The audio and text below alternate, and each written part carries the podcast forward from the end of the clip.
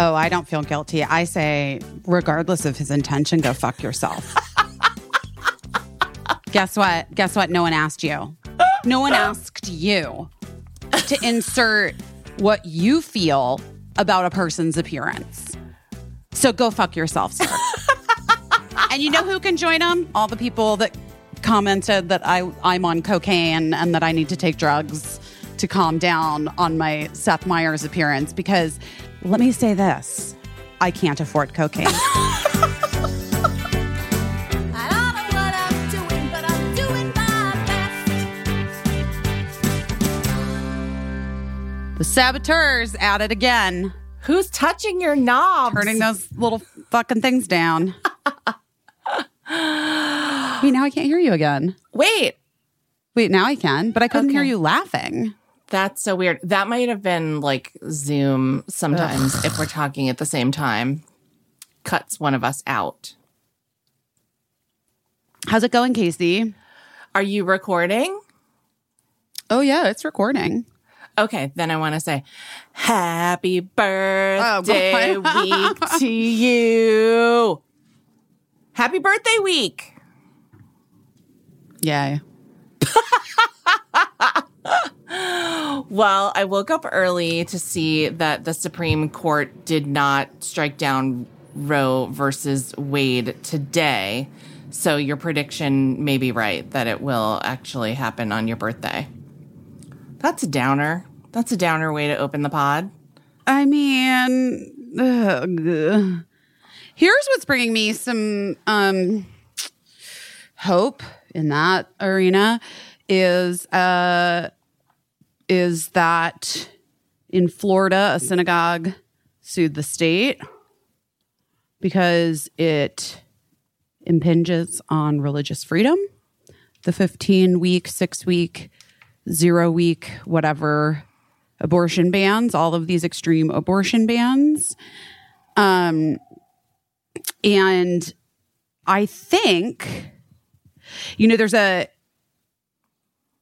there's a, um, what's the word? It, it's like a, you know, like when, like organizations, like groups of people put out like a statement and they all sign, you know, and like a bunch of like important people sign it. Like, what is that called? Like a petition, Like a declaration. a declaration. like more like a declaration like you know Okay.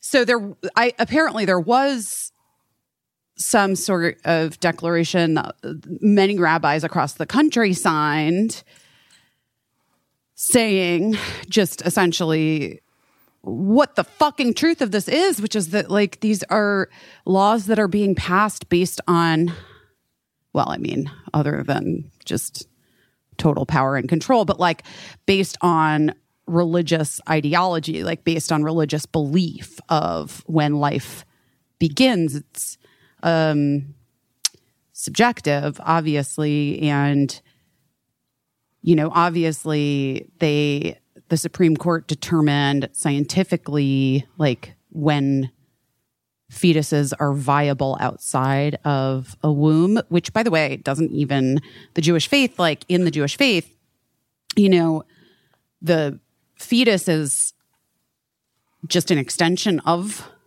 the mother until Right. birth, you know, until the fetus is outside of the womb, which is why, like, most Jew Jewish women won't have baby showers before the babies are born. It's not just like um it's not just like bad luck or whatever, you know, or like an old wives tale about being about bad luck.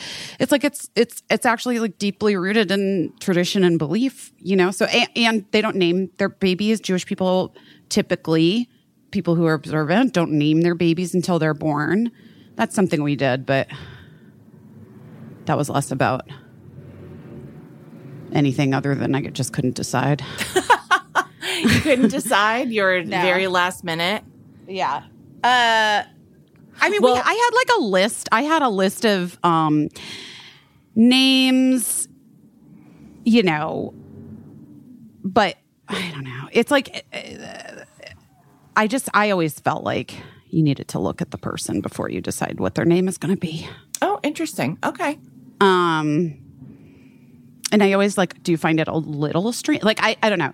Like I do think it's a little strange sometimes when um people name like their fetuses at like four weeks or whatever. They're like four weeks pregnant, and they're like, "We're just so excited for Robert to be born." You're like, "Eh, okay, um, okay. So anyway, but basically, so a synagogue um, sued the state because uh, the extreme abortion ban in Florida um, violates religious freedoms and you know what is supposed to be like one of the things that like is ac- is actually constitutionally guaranteed right the Right. the right to live and practice your religion as you see fit like based on the principles of your religion Right. um, right. and so, you know, it it does infringe on religious freedom and it violates the Jewish faith and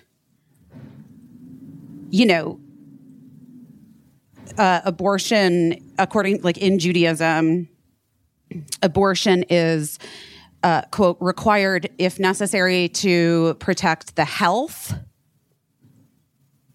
mental or physical well-being of the woman okay so it's not like uh, it doesn't have to be like a- a lady's gonna die you know Right. Right. Right.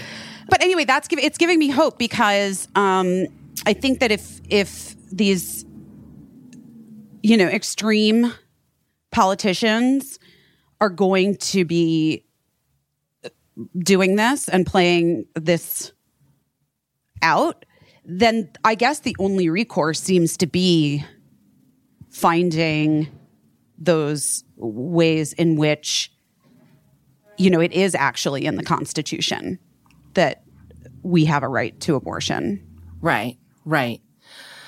Huh, it's uh it's very complicated. Um this might also give you a little bit of hope. It's a little bit of an early birthday present from the members of the Facebook group.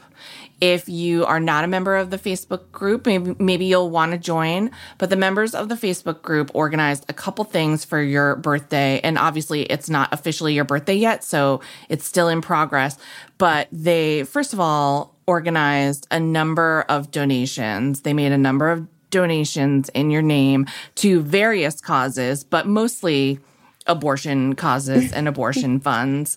Um, but a couple other some people chose chose different things that they also knew would mean a lot to you and um there's it's already thousands of dollars. So um when there's like a final tally I'll let you know. But I wanted to tell you on the podcast that they were doing that for you. And also they made a really sweet like virtual message board with messages to you.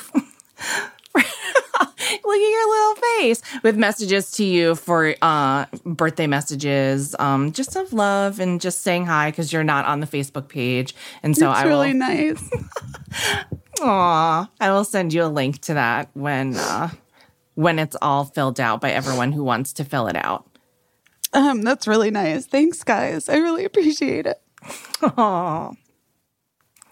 Is it a it's a little bit of a weird year for a birthday for everyone, I guess. Oh, yeah i mean it really is isn't it yeah. Yeah.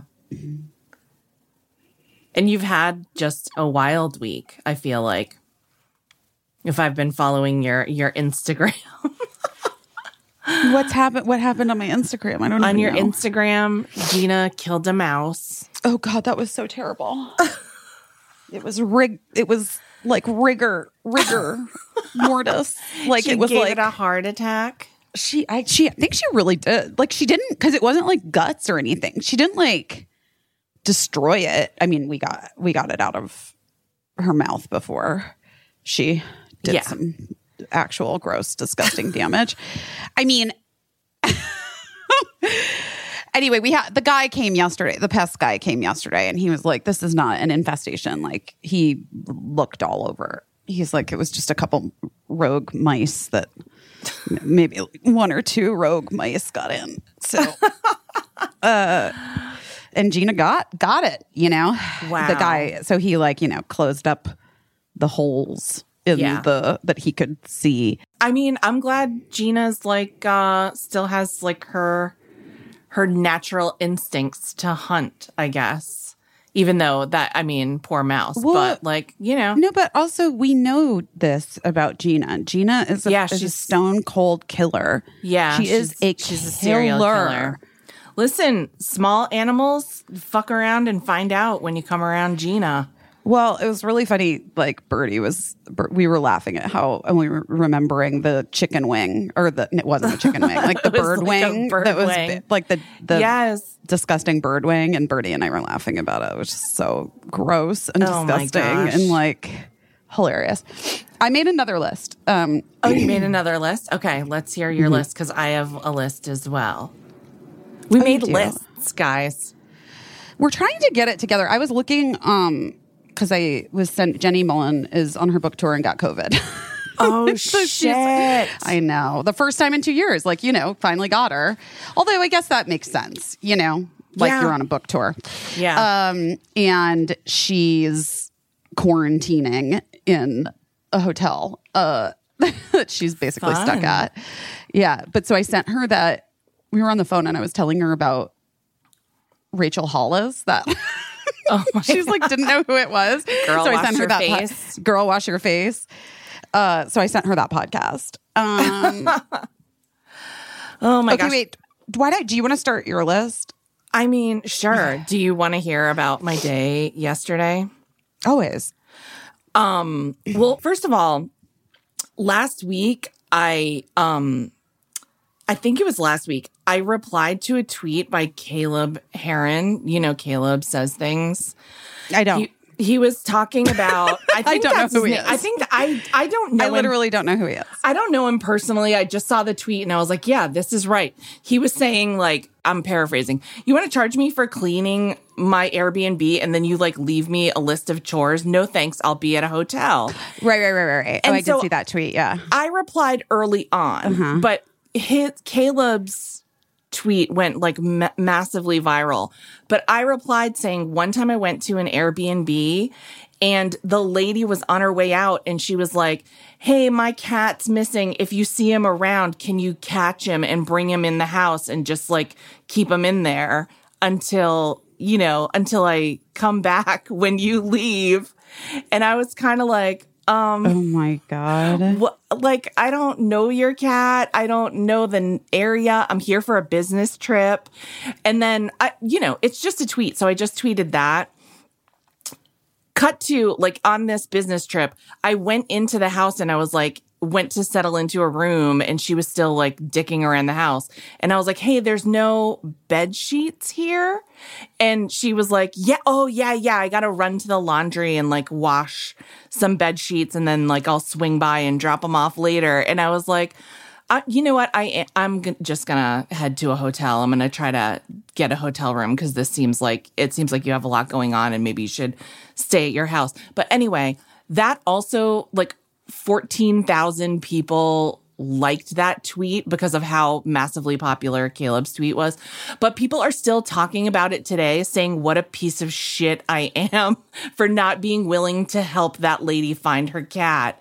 And I was like, it's not that I was unwilling. It's just I was there for like a business trip and she was like on her way out and like, see a sucker, try to catch my cat like a Pokemon. And I just was like, a lot of people agreed with me, but a lot of people still a week later are like in in their feelings about my unwillingness to become a cat bounty hunter at an Airbnb. Okay. well, this is why we don't fuck with Twitter. honey. this is, you know what I mean? Yes. So This anyway, is why we're just not, we're not, we're not fucking with Twitter. Yeah, I guess that's it. It's like I get it. Like and I I love a kitty. I think they're I I mean, they're not my favorite household pet, but it's fine. I'm fine with a kitty, but it's just that's a lot of responsibility to pay for the privilege of doing. You know what I'm saying? I like mean, it's not, no, yeah, no. it doesn't make any sense. Anyway, anyway. Also, it's like, it would be one thing if it was like, oh, my cat got out. Like if you if you see a cat, it might be my cat. Yeah. You text me. Yeah, and I'll come. I, I mean, it was just a lot. It was a lot. I don't know. It feels. No, listen, I, whatever. I mean, honestly, I blame you for getting involved in Twitter. so, and also for like the place where I was working for getting Airbnbs instead of just hotels. Just get a hotel, you know. Just that's why that's why I should not stay in Airbnbs for the most part. I should stay in hotels. Well, Airbnbs also just, are like- always like a literal crapshoot. yeah, but also like Airbnbs are part of the reason why there's a housing crisis Yes. and why people can't afford to live close to the places where they work. And, you know, this idea of having like income property is Yeah. so fucking weird. People are so weird and everybody is needs to calm down. It seemed like a good idea at first, and now I'm seeing that I'm just personally a hotel person. I think I did see some versions of these tweets. I don't I don't remember. But I did see somebody that was like, I just wish there were and this is where I agree. Like when you're traveling with children, like there aren't great family hotel options Right. that are reasonably priced. right. Like somebody should needs to cuz like you don't want to be in a room Right. with, your, two children. Yeah. And a whole you know like a whole family. Like it's too much. Yeah. So, someone, Hilton, I'm looking at you. I don't know. My dad loves Hilton. Is it Hilton that he has the points at? Yeah, Hilton. Probably. Yeah. Yeah, he loves this. I think I've actually talked to your parents about their points before. Oh, my dad loves those points. Those points are everything for my father. Still, even still, Yeah. there was something that happened a, couple years. his Points were stolen, taken out. He was. Oh no. It was a whole thing. It's like you had to get a- on the phone. a cryptocurrency scam. It was basically a scam. It was a scam. Oh my god. Oh my God, wait, this isn't on the list, but I have to I have to read you a text exchange. Please. I Okay. live for being read So- a text exchange.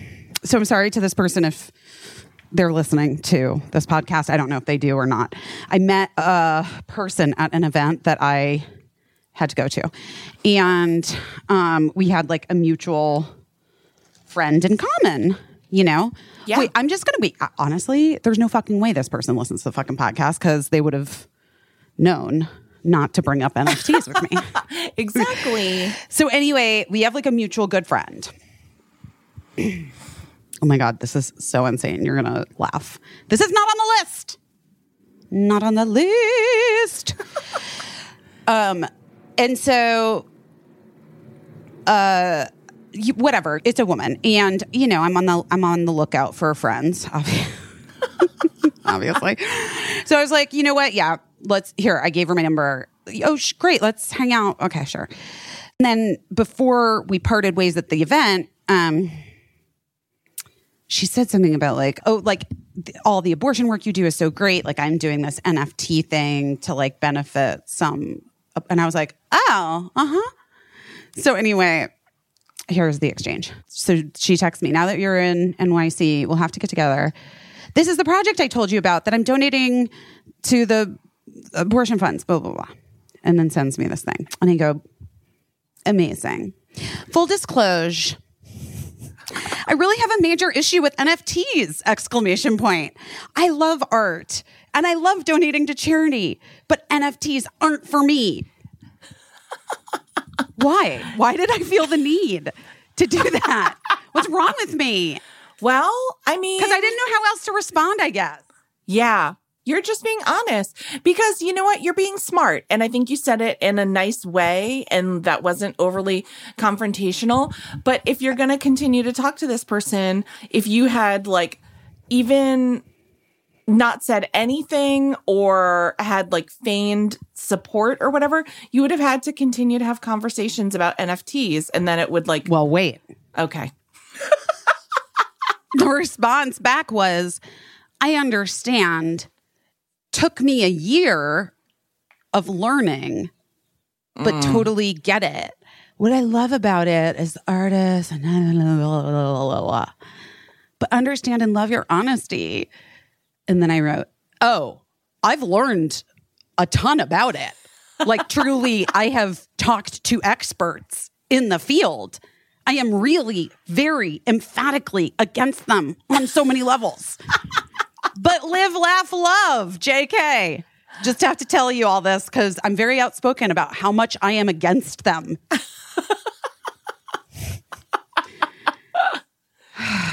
Well, you'll meet another new friend in New York. I really had to go. I really went hard. Oh sometimes I just like, sometimes Yeah. I just go so hard. Yeah. Well, you know this about me. Yeah. Sometimes, well, uh, you, sometimes I go hard and then you have to tell me, like, I'm like, I don't think I was that bad. And then you're like, I mean, it was a little bad. And then I'm like, oh, okay. But, you know, you're just, you're just in the moment. Everybody goes hard sometimes. No, some people don't. No, I don't think so. I actually am just going to disagree. I don't think so.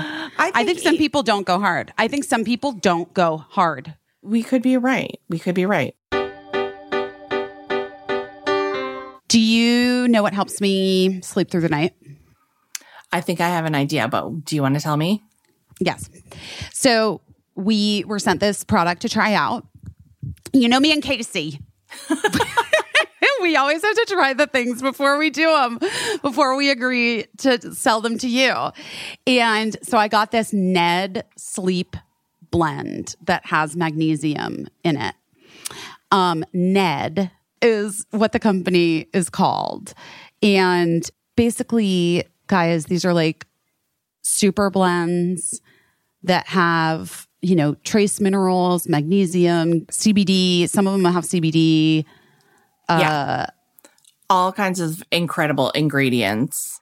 They really. So magnesium's so good, especially if you like work out. So I've been working out this past week. Oh, I forgot to talk about this on the podcast, but I'm talking about it now in the ad.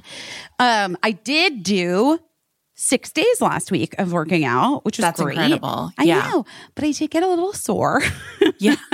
because I haven't been working out as much, you know, recently. So, Yeah. But that was why the Ned magnesium came at the perfect time. I take it before bed. It like helps if you haven't if you haven't ever taken magnesium. Um, first of all, it helps with like a myriad of things.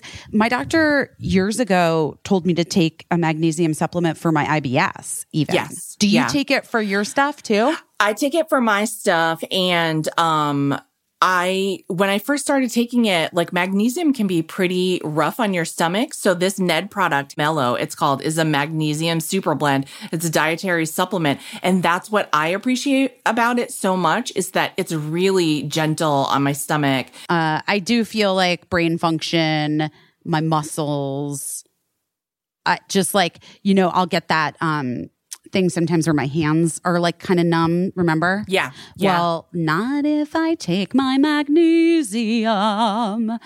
But also like the CBD, I I want to try the CBD now. I'm going to have to order it myself because I just had them send me the magnesium to try.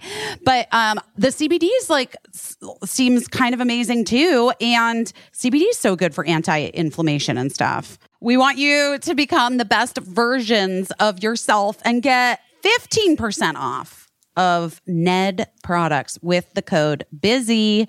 So you go to helloned.com slash busy or enter code busy at your checkout. That's H E L L O N E D dot com slash busy. And you're going to get 15% off. Thank you so much to Ned for sponsoring the show and offering our listeners a natural remedy for some of life's most common health issues and also just for hooking me and Casey up with a new product that we legit love and is making our lives better. Thank you so much. Element, element, element. It is wild. It is so wild. You guys, are you on the electrolyte train yet? are you on my electrolyte train yet? It makes such a huge difference Get on because it. I think we all do a lot of things that are very dehydrating and we need some electrolytes. And the electrolytes are key to feeling your best. I'm not kidding you, guys. It will change you. It will change you. And that's, we love Element. It's L M N T, but you pronounce it element. Element. Um, it's a very tasty electrolyte drink mix. It's got everything you need, nothing you don't. Lots of salt, no sugar.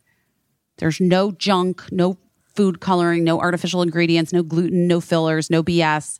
It's formulated to help anyone with electrolytes and it's perfectly suited for people who are following like keto or low carb or paleo or whatever your diet thing is. We I don't I don't need to know about it. I just know that you can also have element.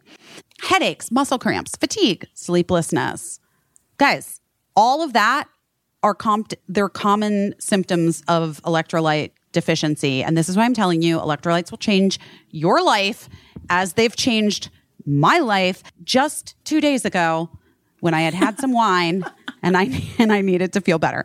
Guys, right now, Element is offering the listeners a free sample pack with any order that's 8 single serving packets free with any Element order. This is a great way you can try all 8 flavors. They're or very you could good. or you can share Element with a salty friend. Get yours at drinklmnt.com slash best. The deal is only available through my special link. You must go to D-R-I-N-K-L-M-N-T dot com slash best. Also, Element offers a no questions asked refund.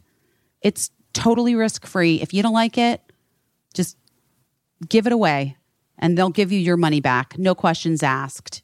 So you literally have nothing to lose. Get some electrolytes into your life, guys. Get some element. Well, listen, do you want to hear about my day yesterday? Yes. Biz. What happened? So, okay, so I told you that I was getting a new to me car, a new used car mm-hmm. to replace the subscription service car. also, gonna say kind of a scam. But also, it just sounds like a lease, but with a different, weirder name. Yeah. and- but also, I think it's like, it started off being basically amazing. Like it was like concierge level service. And then the company has changed hands so many times and the services are cut every time, but the price is never cut as the car devalues.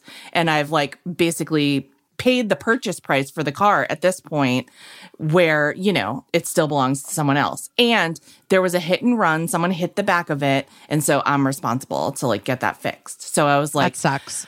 My new to me used car came and so i um wanted to bring the other car in to the body shop to get it taken care of. So they th- that car is at the body shop but that's no problem because i have the new to me car and matt has his fun vintage convertible midlife crisis mobile. Um, and so then you know that this might be the last new to me car I get of my life. I don't know. If I take care of this, it might last me for 20 years, you know? And so I want to be happy with it. And it's silver. And that is like my least favorite car color. My least. But I thought we were getting it wrapped. Yes. So Tony at Raps LA, the best guy I've ever met in Los Angeles, Tony, where were you when I wanted my car wrapped? Oh my god, busy. He's really young, so he probably was like not old enough to to wrap a car then, but now he's old enough. Damn. He's so good. He gave me the best price by a country mile of anyone in LA. He invited us to his shop to show us all around, and it was so cool. And he was so patient with me while I was picking a color. He ordered the material and he was like, it's going to take a while because of supply chain issues. Did you And- get matte green? I didn't get matte green. I got like Oh. a sparkly teal color. Ooh, I love that. I think it'll be really fun. Yes. So anyway, he calls me and he's like, "Listen, I your material came in to wrap your car. It came in like so soon. It's a surprise. I can do it right away. and like I have the time and so I can just bang it out." And I was like, okay, let me talk to uh-huh. my husband. And he was like, I was like, when can I bring it? And he was like, you can bring it like now. I'm on my way in now and I'll show you the vinyl and then we can get started. Oh, and wow. so I talked to Matt and I was like, listen, I know this is going to be a huge inconvenience because we have four people sharing two cars. And mm-hmm. now this guy is asking to take my car for a few days to wrap it, but he has time. He cleared his schedule. He has the materials. And Matt was like, I agree. This will be a pain in the ass, but let's do it. So we go and we, This is yesterday. this is yesterday. Just need to make and sure. Mm-hmm. by the way, it was Mm. in the morning, and I said, Matt, what is it like outside? Because he'd already been outside with the dogs, and he was like, you know what? It's kind of cool and pleasant. And I was like, I'm just going to throw on what I had on last night when I was outdoors. And so I threw on like this adorable sweater. It's very thick. Mm-hmm. I threw on some sturdy wide leg jeans, sneakers, and because we're I knew I was going to be riding home in the convertible and I didn't want to get a sunburn, et cetera, et cetera. And um, so this is all happening before Matt has to get to work for his shift that starts at one o'clock. We drop off the car with Tony. He's I love him so much. I would adopt him to be like an extra son if we needed extra sons. Um, and then they have a conversation about how fun Matt's car is. And he's like, Oh, I wouldn't do anything to that. That car's older than me. You know, same thing every young person says. Uh, He's like, That car's perfect. I love it. And then I was like, Okay, let's go. Can I stop at the pharmacy on the way home? I just have to pick something up. Matt says, sure. I go into the pharmacy. I was thinking of getting my COVID booster when I was there. And then I was like, no, I don't want to make Matt late for work. I got to just get my thing and get out of here. Thank Wait, you get I- another booster? yeah, because of turning elderly, 50. so I get a second COVID booster and I have to get like shingles vaccines. I have to get all the vaccines. Yeah, yeah, yeah. You're so good. anyway, Uh-huh. I decided not to because I didn't want to make Matt late on the off chance that it took a while. And thank God Mm-hmm. I didn't get it because I came out and Matt's car was like smoking, possibly on fire. No. No. And he was like, I don't know, like if a hose blew on the radiator or what, I don't know. Cause he's not like a car repair guy. He's just a car lover guy. And so he ran over to 7 Eleven, got some coolant, dumped it in there. It all went on the ground. We found a garage like a half a mile away and they he called and talked to the guy who's I think was named Greg and Greg was like, "Yeah, yeah, yeah, bring it in." So we bring it in, but in the meantime Matt's like, "Oh shit, I have to get to work. What am I going to do? Should I call out sick?" And I was like, "It's not really a good time to call out sick because people actually are you know, very Sick. sick. Sure. Um, so I was like, just take an Uber to your job and then I'll stay here waiting for this guy to come around and talk to us. When that guy ever came around, he was such a dick to me. And I just felt like it was because I was a woman. Well, obviously. And he was like, This, how far did you drive this like this? And I was like, My husband spoke to you on the phone. We drove it one half of a mile. He was like, It's too hot. I can't do anything with it. I can't touch it. And I was like, This is too hot. I was like putting my hand on it and being like, This is too hot. And then I got all worked up because Greg, I think his name was, was being such an asshole. And so I just was like, are, be polite to me. I need you to be polite to me. This is a stressful moment. My car is broken. Like, it's not my car, whatever. But so anyway, meanwhile, I'm like texting Matt and I'm trying to like figure out like what's going to happen, like how we're going to be transported anywhere in my family. so I'm like on the phone, like trying to like see if I can get one of the two cars back that are in, both in the garage, and now this third one's in the garage. And I'm texting Matt like this guy's being such a dick. And then um the guy Matt called the guy and talked to him again and I guess that like registered with him that like oh this woman is married and this is her husband's car and like so he came over and then he finally was nice and he was like it. yeah, he was like the the parts will be here Tuesday. Parts that he told me didn't exist and weren't gettable. Anyway, so I was like really riled up. And thank God for this guy that worked at the garage that kept like rolling his eyes at me being like, "Yeah, he's a dick." Um but so anyway, for some reason, I was like at that point our budget for like living for the month was already blown on like a month the monday of the week. So i was just like i'm just gonna walk home. It's only a couple miles to walk home. You're wearing like a sweater. What's oh no. a sweater and wide leg No, jeans no. in the valley no. and it was like a hundred degrees What's wrong with what were you thinking? i don't know what i was thinking i just felt like i had to walk it off because i was Oh so like God. Busy i almost died it was Yeah, of only course you did. it was only two miles, but I almost died. I was Oh like, my god. I know the valley's hot and I know that there is hardly any shade in the valley, but I was like dashing and like crouching in the in the um shadows of like tiny bushes. I got a big gulps for the first time since the 1990s. But at what point? But like, you could have just stopped and just called an Uber at any point. I know, but then I was just like, you know how I am. Like I just was like, no, I have to do this. I have to walk home. It was so stupid. It was the But stupidest you thing. didn't have to do it. I know. And I was like wearing this sweater. I had a mask on because I forgot to put sunblock on or I didn't think it was necessary. But so anyway, I had a And mask I'm on truly horrified because I didn't want my face to get burned. And then I was just like, I had sunglasses on. I looked insane. But the worst part, which I think you will really identify with, is I had thick, wide leg jeans on and they got so sweaty and so heavy that, like, as I got closer to home, the harder oh, it was. Stop it. Stop it. And like the seams were full of like very salty sweat and they like abraded my skin. Like I sincerely have like marks on my body from like just being, you know, I'm like a very sensitive skin flower. And um so now I have like like I don't they're not scabs, but they're just like irritated areas from my But they're not not scabs. my sweaty, stupid jeans that I think were like growing bigger and bigger as I walked, gr- as they like got saturated with sweat. They just kept getting wider and wider legged jeans. So funny. Um, you know, I'm working on the movie Senior Trip that we first, guys. You're all a part of this this movie with me. I've been trying to decide though recently. I've been I'm still outlining if I want to pitch it and like just try to get paid so that I can get some fucking money and pay off my taxes. Don't worry, IRS, you'll get your money someday. yeah, do um, it. well, that's easy to say. Well, I mean, what, like what can- Pitching's I don't know. Pitching's like pitching's like kind of hard. Not for You you. know, you could I could just write it, right? And then I have a script and we Yeah. could take it place. But I just don't know. This might be too inside, guys, for you guys right now in this moment. Hollywood like break.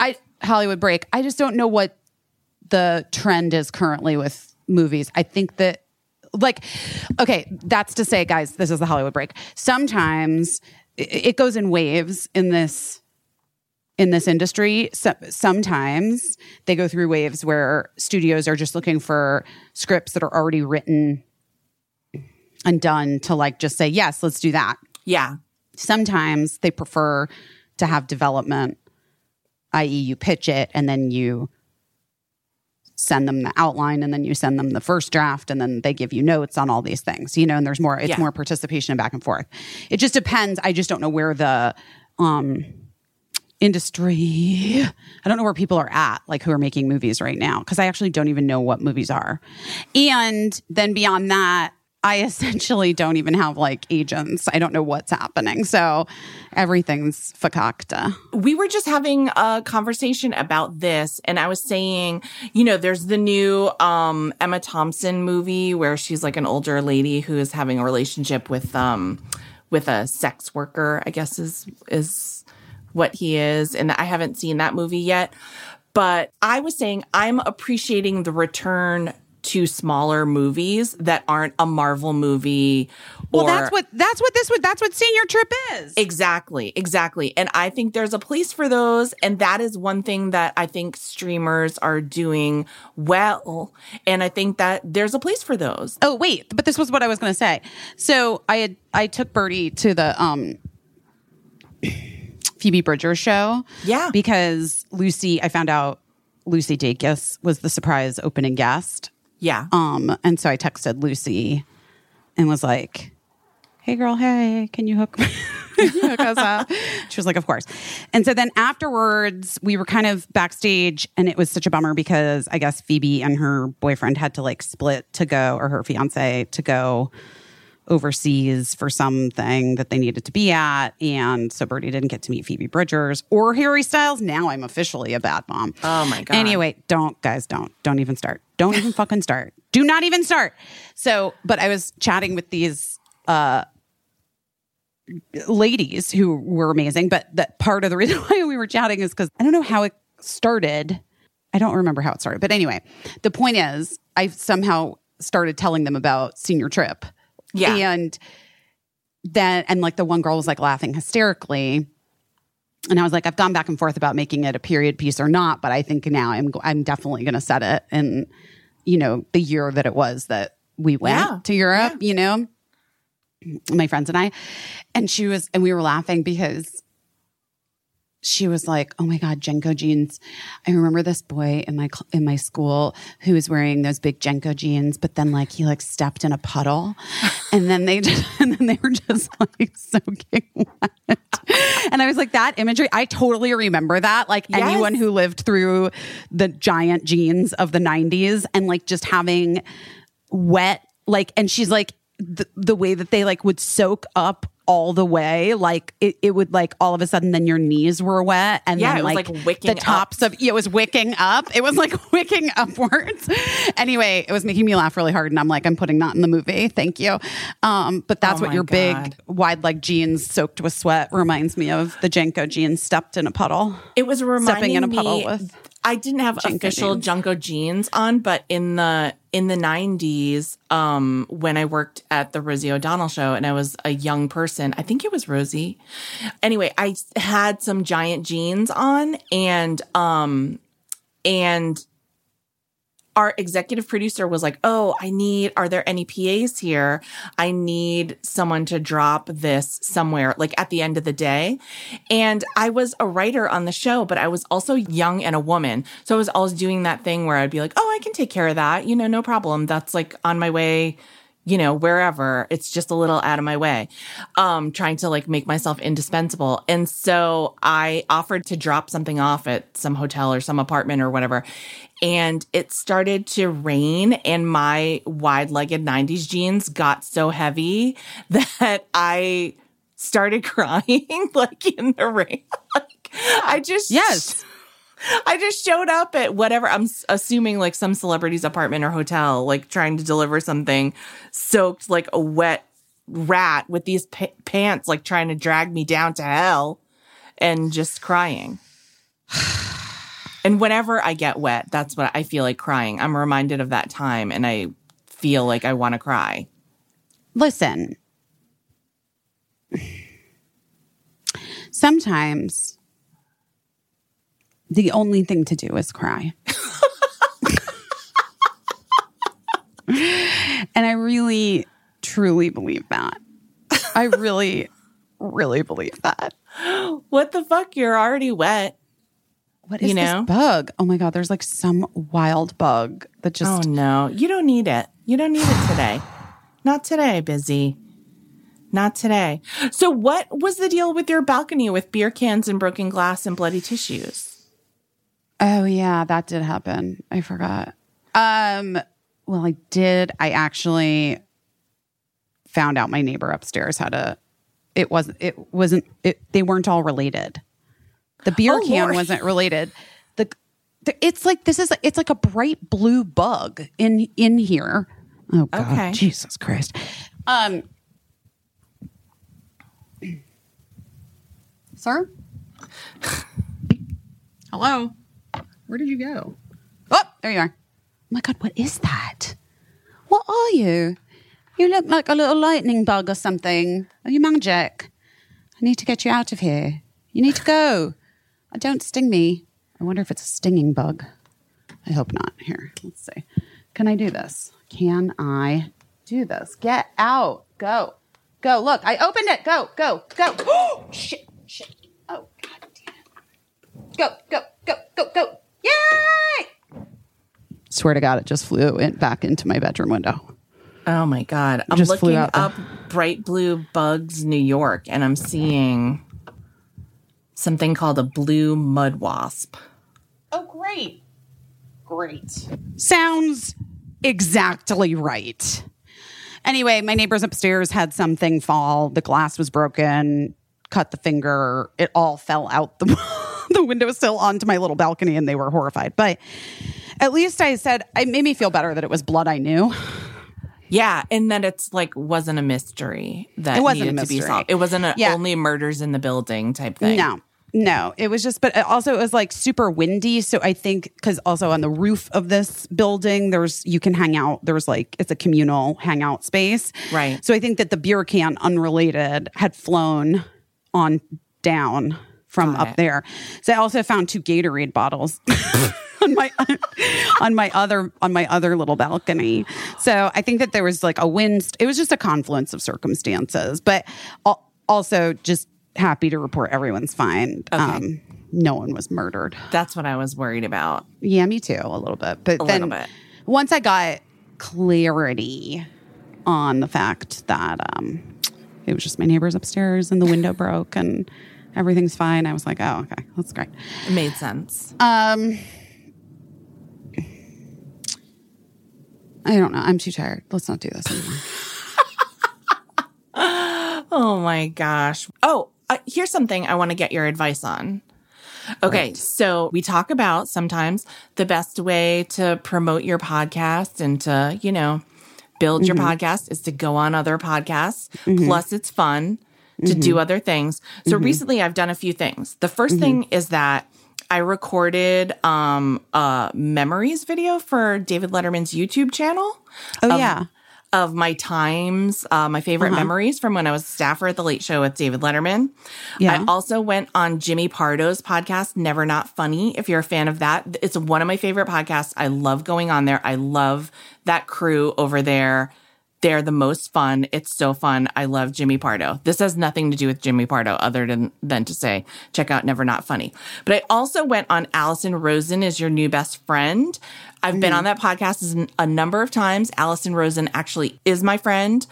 Our old graphics guy from Busy Tonight, Io, is a big fan of Alison Rosen. That was a funny moment. I think I mentioned before mm-hmm. when she was at a birthday party for me, and Io was like, Was that Alison Rosen?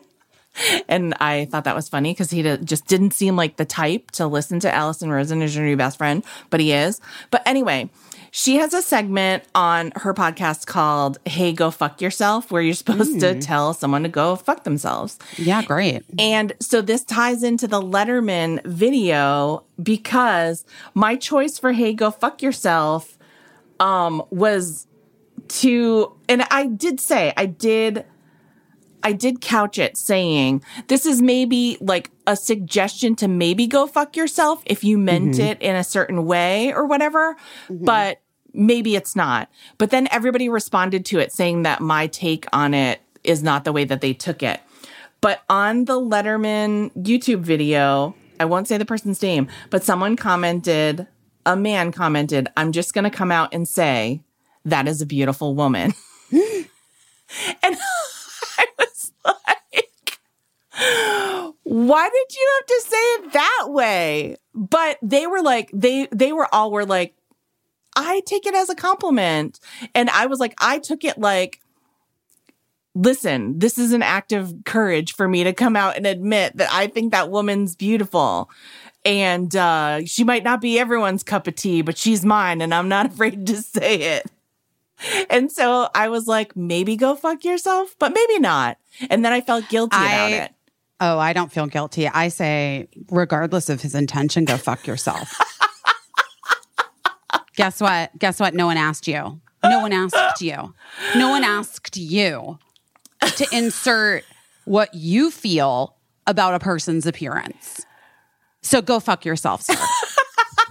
and you know who can join them? You know who can join them? All the people that commented that I I'm on cocaine and that I need to take drugs to calm down on my Seth Meyers appearance because let me say this. You can't Although afford there were- cocaine.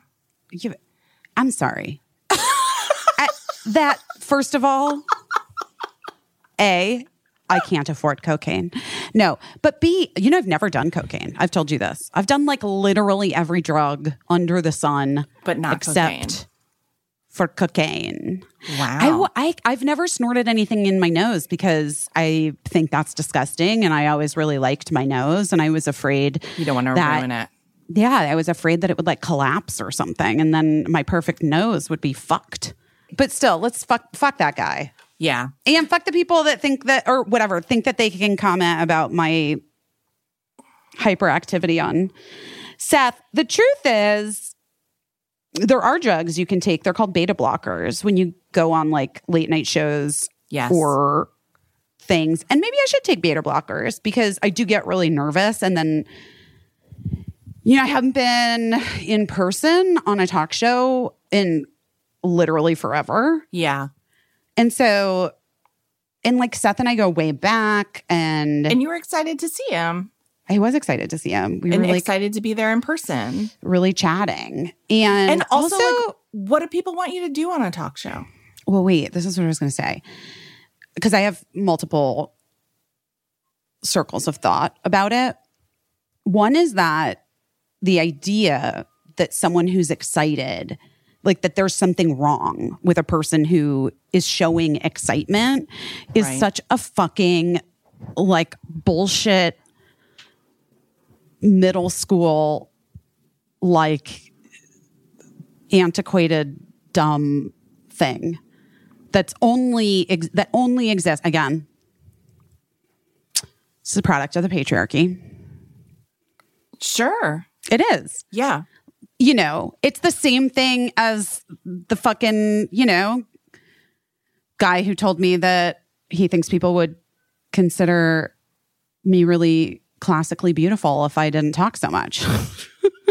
Fuck that guy. He's the Fuck original go fuck yourself. he is for sure. Thought he was going to get his, but he didn't kind he kind of didn't. really didn't. It sucks. Anyway, the point being, there's this. There's an idea, like a way that people are dismissive of women and girls specifically who are excited about things Right. and to me, it's, you know, not only deeply, obviously, rooted in trying to keep men in power, you know, it's to like dismiss and to shame women and, and girls into being quiet and not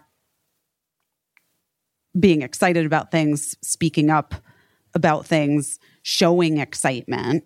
Right. And it's such internalized misogyny for a lot of people who don't even realize that that's why they, you know, that they're. Well, I no, they're like I, that's not what it's about for me. Like I just think you should calm down. I just think it was just like uncomfortable to watch. It's just uncomfortable to watch someone. It's like no, no, no, you don't understand. You you feel like it's uncomfortable to watch because of your internalized misogyny and your Right. internalized hatred of other women and wanting to put them down or put them in their place because it's too much to have a person who's, you know, showing excitement about a thing. That being said, wait, so that's one thing. That's one circle of thought that I have about it, which ties into the back to Phoebe Bridgers show, Yeah. which was almost similar but different than my experience at the Harry Styles show. That's another cir- if we're just doing circles today. I don't know. um, but you know the Phoebe Bridgers song "I Know the End." I don't know it, but Ugh, it's so good. But it's this song that starts off really like slow and quiet, and then it builds and builds and builds. And then the music, like, you know, the music sort of kind of like explodes. And then she screams into the microphone, like just gutturally screams. And so you know, this show, the Phoebe Bridger show, was at Forest Hill Stadium, which is like an amazing place and was really beautiful. And thousands and thousands of teens and young women and women in their 20s and 30s and 40s, you know, mostly like Phoebe Bridgers did this funny thing at one point where she's like, Where the dads at? or their dads out there. And like, you know, there definitely were a lot of dads. Um, but so uh, the band's playing that song and it gets and I kind of like I was leaning against this wall and I sort of I like leaned hard into the wall because I knew what was about to happen. And there was this woman who was my age, like right sort of in front or close to my age, maybe younger than me. Sorry if you're listening. Um, like kind of slightly in front of and to the side, like almost standing in front of like Birdie and their friend who are standing next to me. And um and that part came like when the Phoebe is going to scream into the microphone.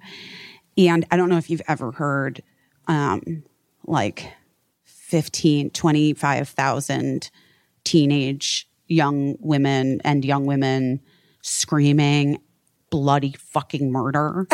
but it was like so fucking overwhelming. I started like crying immediately just because um oh no, I'm going to cry again.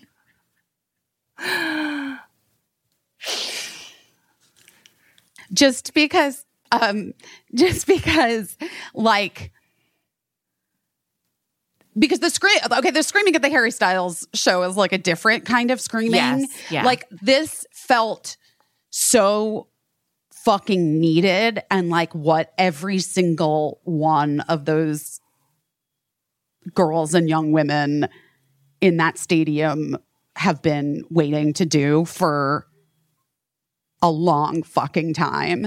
And I just, and the girl, that woman like turned around and looked at me like almost like, what the fuck is happening? And I was like, yeah, dude, Yeah. fucking yes, yes. And I, you know, like got teary and I just was like, I fucking love girls. I love teenagers. I love like young women. I love women. And I fucking hate being one so much sometimes, you know? And I hate, I hate it for all of them too. And like the power that they have, the power that they fucking can wield, and the way that time and time again, like our society, our country, our fucking dudes that are supposedly our best friends, you know, are just like, yeah, except take it down a notch. Right. And you carry that with you for the rest of your life. And you carry it, you carry it, you carry it, you carry it. And I just wanted to like wrap all of those fucking girls up and just be like, okay, people, we have to remember to scream. We have to remember to fucking scream. Sierra, hi. Hi. I'm so sorry. Um, no, I I was love talking about. I was talking about the Phoebe Bridgers concert, among other things. Oh my gosh, my teeth are so clean. That is an amazing humble brag that I know to also be true. But why are your teeth so clean? My teeth are so clean because I've been using Bruush. it's an electric toothbrush that has changed the way I think about brushing my teeth. because it's got it's very powerful, but the bristles are very gentle. It doesn't hurt me. And it redefines what it means to have super clean teeth. I'm telling you, I'm running my teeth my tongue along my teeth.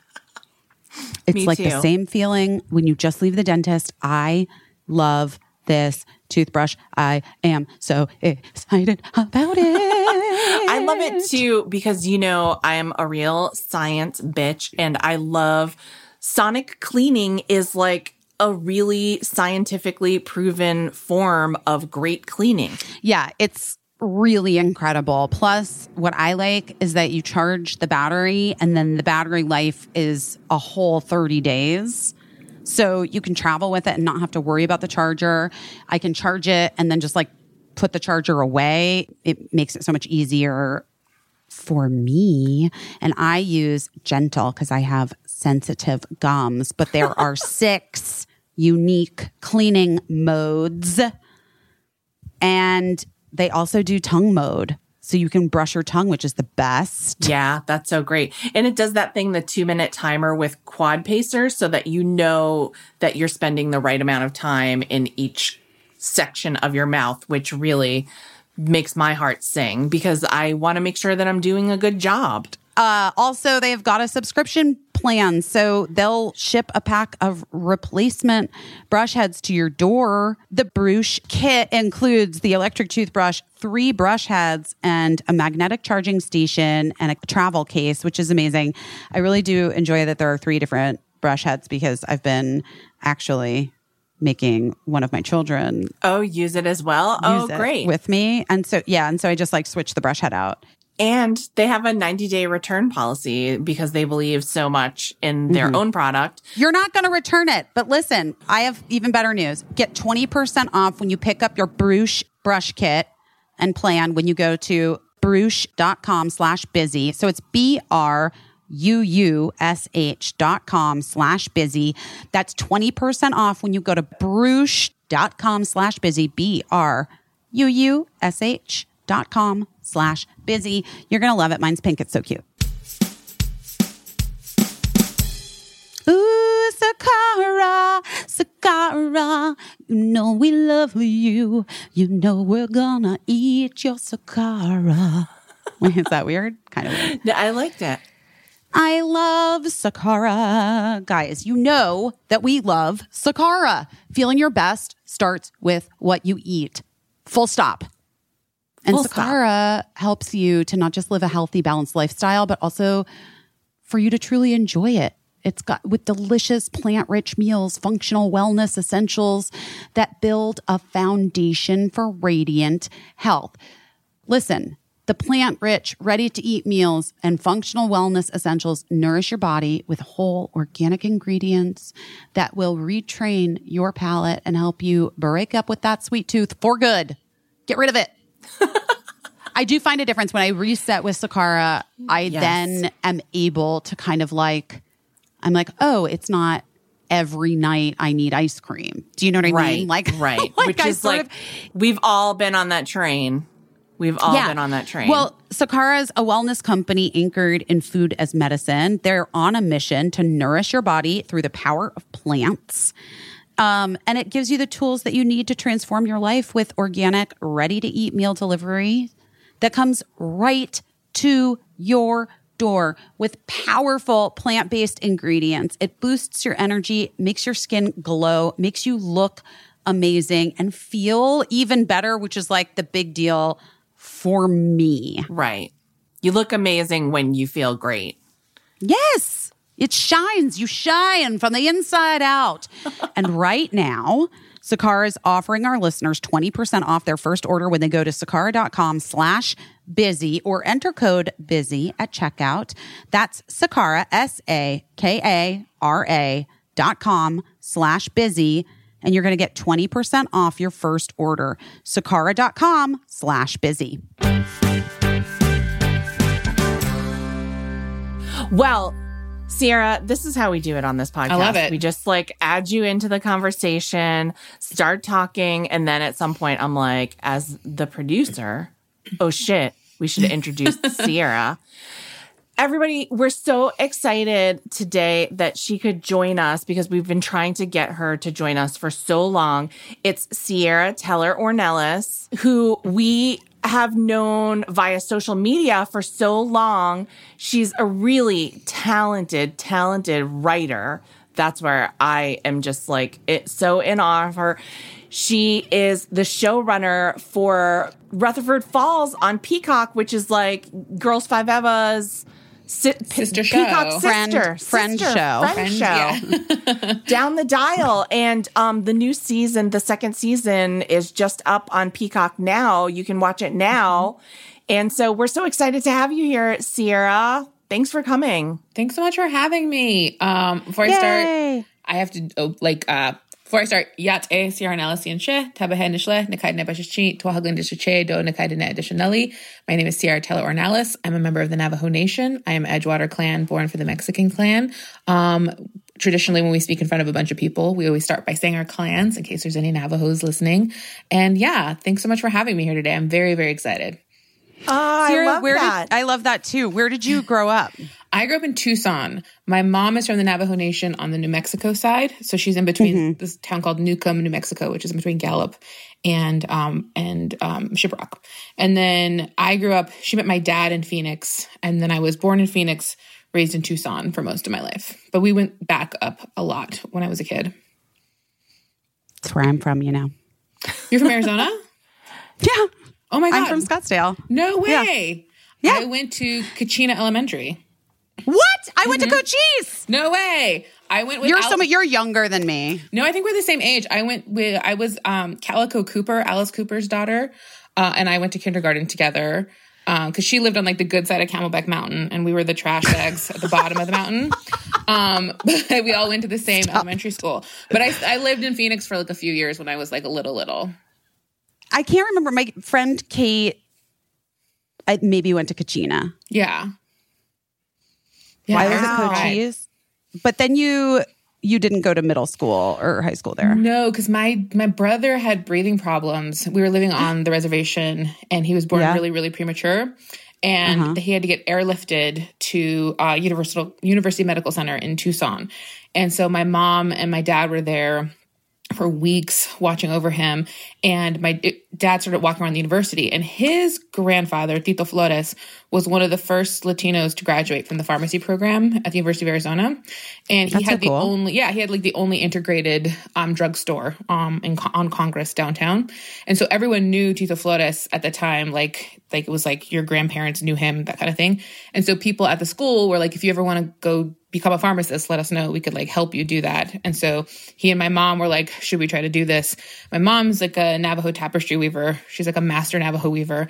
And so she kind of wove rugs and like we lived like rug to rug and she put him through pharmacy school. And so we ended up moving from the res to, but before that, we had to go back to Phoenix to get his like undergrad done. And then we came to Tucson to do the, the pharmacy school. So it was like kind of this weird. amazing. Yeah, it was really fun. Like I loved growing up in Tucson because we grew up in this thing called Christopher City. It was dorms for families. So it was all just like single moms going to school and then like international families. And so growing up and Tucson's like our Arizona's so homogenous, but like I grew up with people from like every continent, all different types of people. Um, and so I really love Tucson a lot. And so yeah, that, that's how my dad so sort of like a vagabond weird artist lifestyle for the first like 12 years of my life. And then my dad got a job at Walgreens and it was just like full suburbs after that. it was like very weird. Was Just like that- oh, Walgreens. Just like was just that like a Walgreens. wild Suburbs. change? Oh yeah. Walgreens I was like in suburbs. I did not. I I think like because I used to work at the Smithsonian. I worked in museums for many years, and like I could not handle like getting paid every two weeks. It like freaked me out because I was used to like my mom getting like a chunk of money and having to stretch it for months. And then once I got into TV writing, I was like, this is way more comfortable. Like the stress Right, of like, like- cancellation and like staffing season, Feast all or stuff. famine. It yes. totally feels better to me than than just like a weekly paycheck. I, I like freak out. That is makes a lot of sense. That Yeah. makes a ton of sense. And now I'm starting to get a picture of where so many of the great ideas from Rutherford Falls come from. Your brilliant mind. You're so sweet. Well, it's co-created with me and Mike Schur and Ed Helms. Yes. Um, two fun unknowns and myself. And then um and I um, but yeah, no, I mean, I grew up in museums. My mom, you know, demonstrated like at the British Museum and we lived in England for a couple months. Like I would always like befriend security guards and like run around the back hallways and stuff. And like she was an artist in residence at this museum called the Heard in Phoenix. And so Oh, I know the Heard Oh, you Museum. you know the Heard. You know, I went to the Heard Museum every year. of course, you have to. Of course. and so my brother like learned to walk. He was like a baby in the Sandra Day O'Connor room. There was like this like stairwell. Oh God, that's and kind of amazing. and so so yeah, I grew up like around museum folks and also like knowing what it's like to feel like an exhibit. and so I feel like I'm like uniquely prepared to to create the show and, and to write for it. Right, right.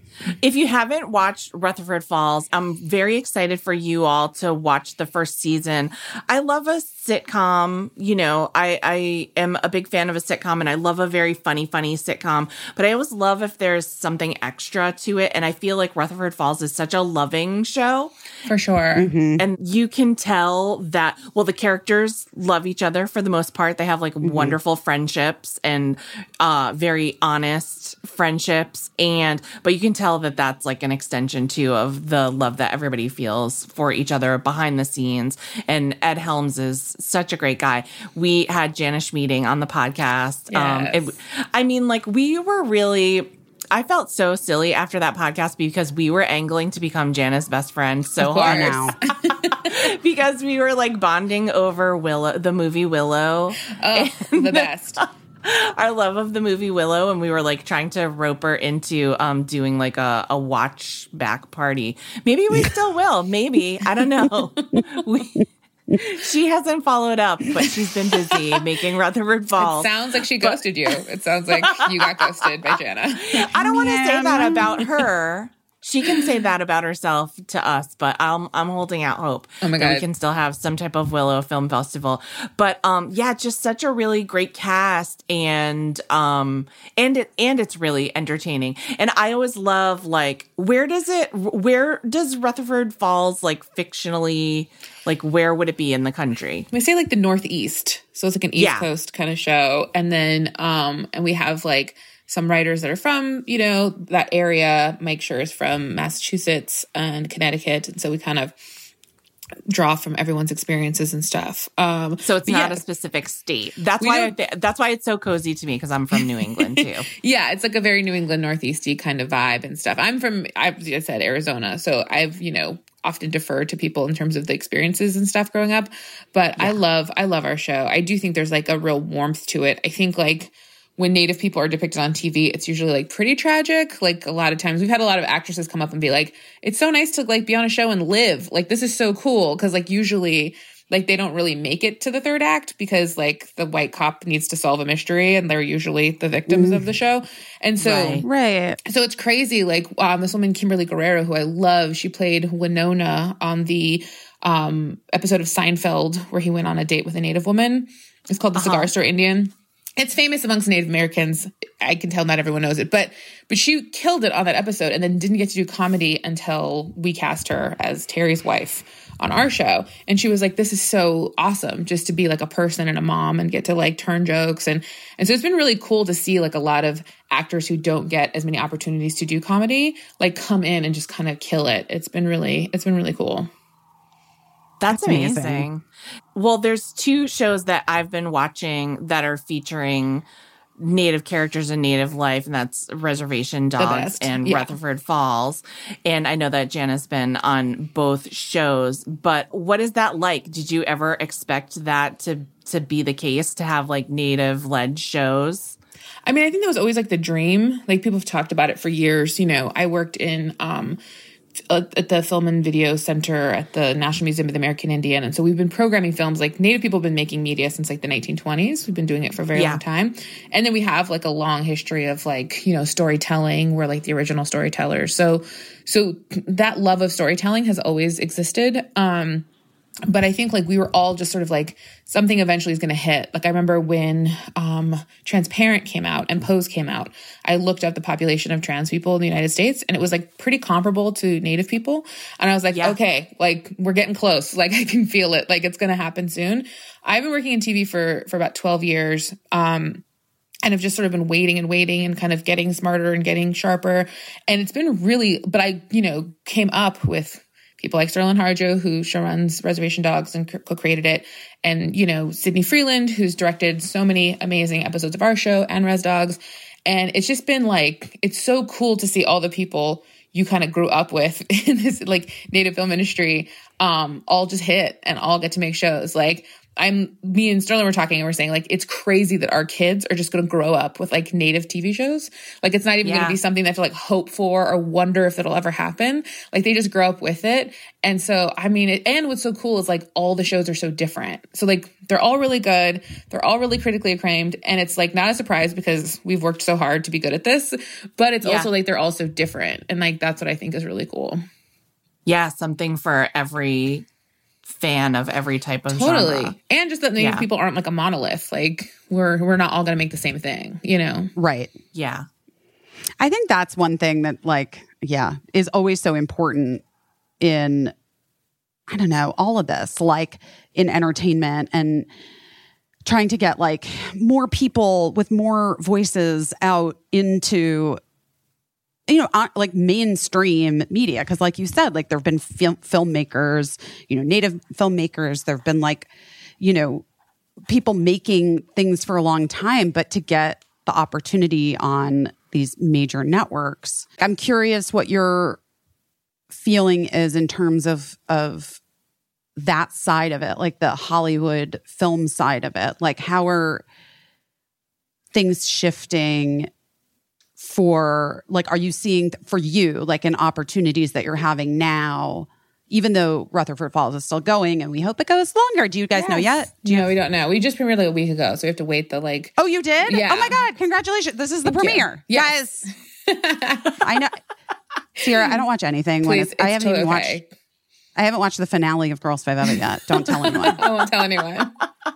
There's so like much TV. honestly, There was- it's too much TV. There's some But, shows like- like, Mira Sorvino and Courteney Cox that I did not know existed. I saw it on like a for your consideration like thing, and I was like, that You're looks like informing me. that was like a fake show from like 30 like a fake 30 rock show like i was like there's no way this is real this is like a typo and then i looked it up and it's been on for a while and i watch a Yeah, lot of like in its fourth season. That was Yeah. what I said about the Chris Rock on Fargo. Being on Fargo, Chris. I was like- he was like, thought did you know Chris Rock was on Fargo? And I Did was you like, know that? No, no. Sarah? i did know that but i've also never seen an episode of fargo so it's like Me one of those neither. things but it's just Me like, neither. I auditioned for the second season of Fargo and I was really bummed that I didn't get it. And then I never watched it. So yeah there's just too much Well, wait, Yeah. but but Mike, I guess my question is with all of that, okay, right. So there is too much, but it still feels like there's underrepresentation. 100%. You know what I mean? Uh, yeah, like, so like being- how do yeah. you what are you feeling now in terms of like do do you feel like like is the vibe that you get like there are more people that are interested in like wanting to, you know, talk to you, listen to pitches, make movies, make shows with you. Yeah, definitely. I mean, I think like there's more interest. I think that, you know, it's it's a, it's a weird thing where like there's more interest and it's an exciting time. I think we're all sort of worried that this is going to be like a moment and not forever, and we're all very focused Right. on making sure it's forever. So like in our room, all the writers, but especially the native writers, we like it was like a teaching hospital of like this is how you run a show, this is how you do this, this is how you do that, so that they could like go on and run their own shows. Like I think That's all of what the, yes, that's what I was asking. And I think Sterling's the same way. I think Sydney's the same way. I think like you are really working hard to kind of close that gap so that the people who are coming up before you. So like I'm developing with one of the writers from Rutherford Falls this year. I want to like sell a show with them and another native comedian. Um I really want to like keep this going and keep that momentum going. And so to me that's like that's the the main thing. And then in terms of it being like a mainstream thing, I think I think that like a lot of times you can get pigeonholed and sort of like we're going to reboot XYZ show from the 90s but with Polynesians or like but with Native Americans or but with you know what I mean? And so like that has been like sort of a weird position we've been in or there's like so much um like I've been offered the same reboot like five times from five different people. I won't say which show it is, but it's like, and there's like no way. They're like, but from a native perspective, and I'm like, it's set in the 1700s, and there's no way to do it from a native perspective without it getting doesn't like work. without it being like dark. It's not gonna be like a family Right. friendly like ABC family like show. It's gonna be like genocide, and they're like, or like, but like prairie skirts, and you're like, no, dude, we can't like. It's there's no way to do that. Oh. So sometimes it's like one of those things where like the things that they're offering you, you have to be like, yeah, that's impossible. Or at least I don't want to do it. I don't want to spend the mental energy doing that. I just want to tell my own stories or tell my own things. So that can be kind of difficult. But I do think like the interest is palpable. Like it's it's better. But like a lot of people are like, we did it, guys. And I'm like, no, no, no, we did not do it yet. Like we're in the middle of it. We're still like trying to to get so many people in and get so many people opportunities. Right. We just need to keep it going. I have a friend who's a, a Native American writer, and she's like won a, so many awards for her writing. She's a really beautiful writer, and she's moving into the TV space, and people are so interested in her. And the comment that she keeps getting is, "We'd want to pair you with a Native showrunner." And there aren't that many, and they're all working on Yeah. something at this moment, which I'm like, well, that's good. But also the fact that there aren't any that you can refer her to, that's your fault, networks. You know, like, yeah, I mean, it's one of those weird things where like if you're a white guy and you make a short at Sundance that does well, you can get like a Jurassic Park movie. But like if you are from a marginalized community and you've worked a lot, you could be like co-EP level, you could be supervising producer level, and like you don't get the same like benefit of the doubt. I feel as like some people who just kind of show up. And You have to establish some track record to prove. you have to establish some track record. And I also kind of wish there was like a list of like approved like non-native people because like uh, there are people I've developed with that where I was like, you you should work with this person or you should work with that person, and like that Right. where they really advocate for the writer and they want. It's just you it's such a crapshoot. It's like an arranged marriage where once you get assigned a, a showrunner, and even if they were native, like it's hard to like that that sort of like arranged marriage situation can be so difficult. But it's Yeah. like such bullshit to be like, oh, there's only a few native showrunners, and if they're busy, because of course we're going to be busy, then that's like all the reason to like throw up your hands. And it's like, no, you don't do that for other people. So the benefit Well, of the doubt obviously, I thing is like so frustrating.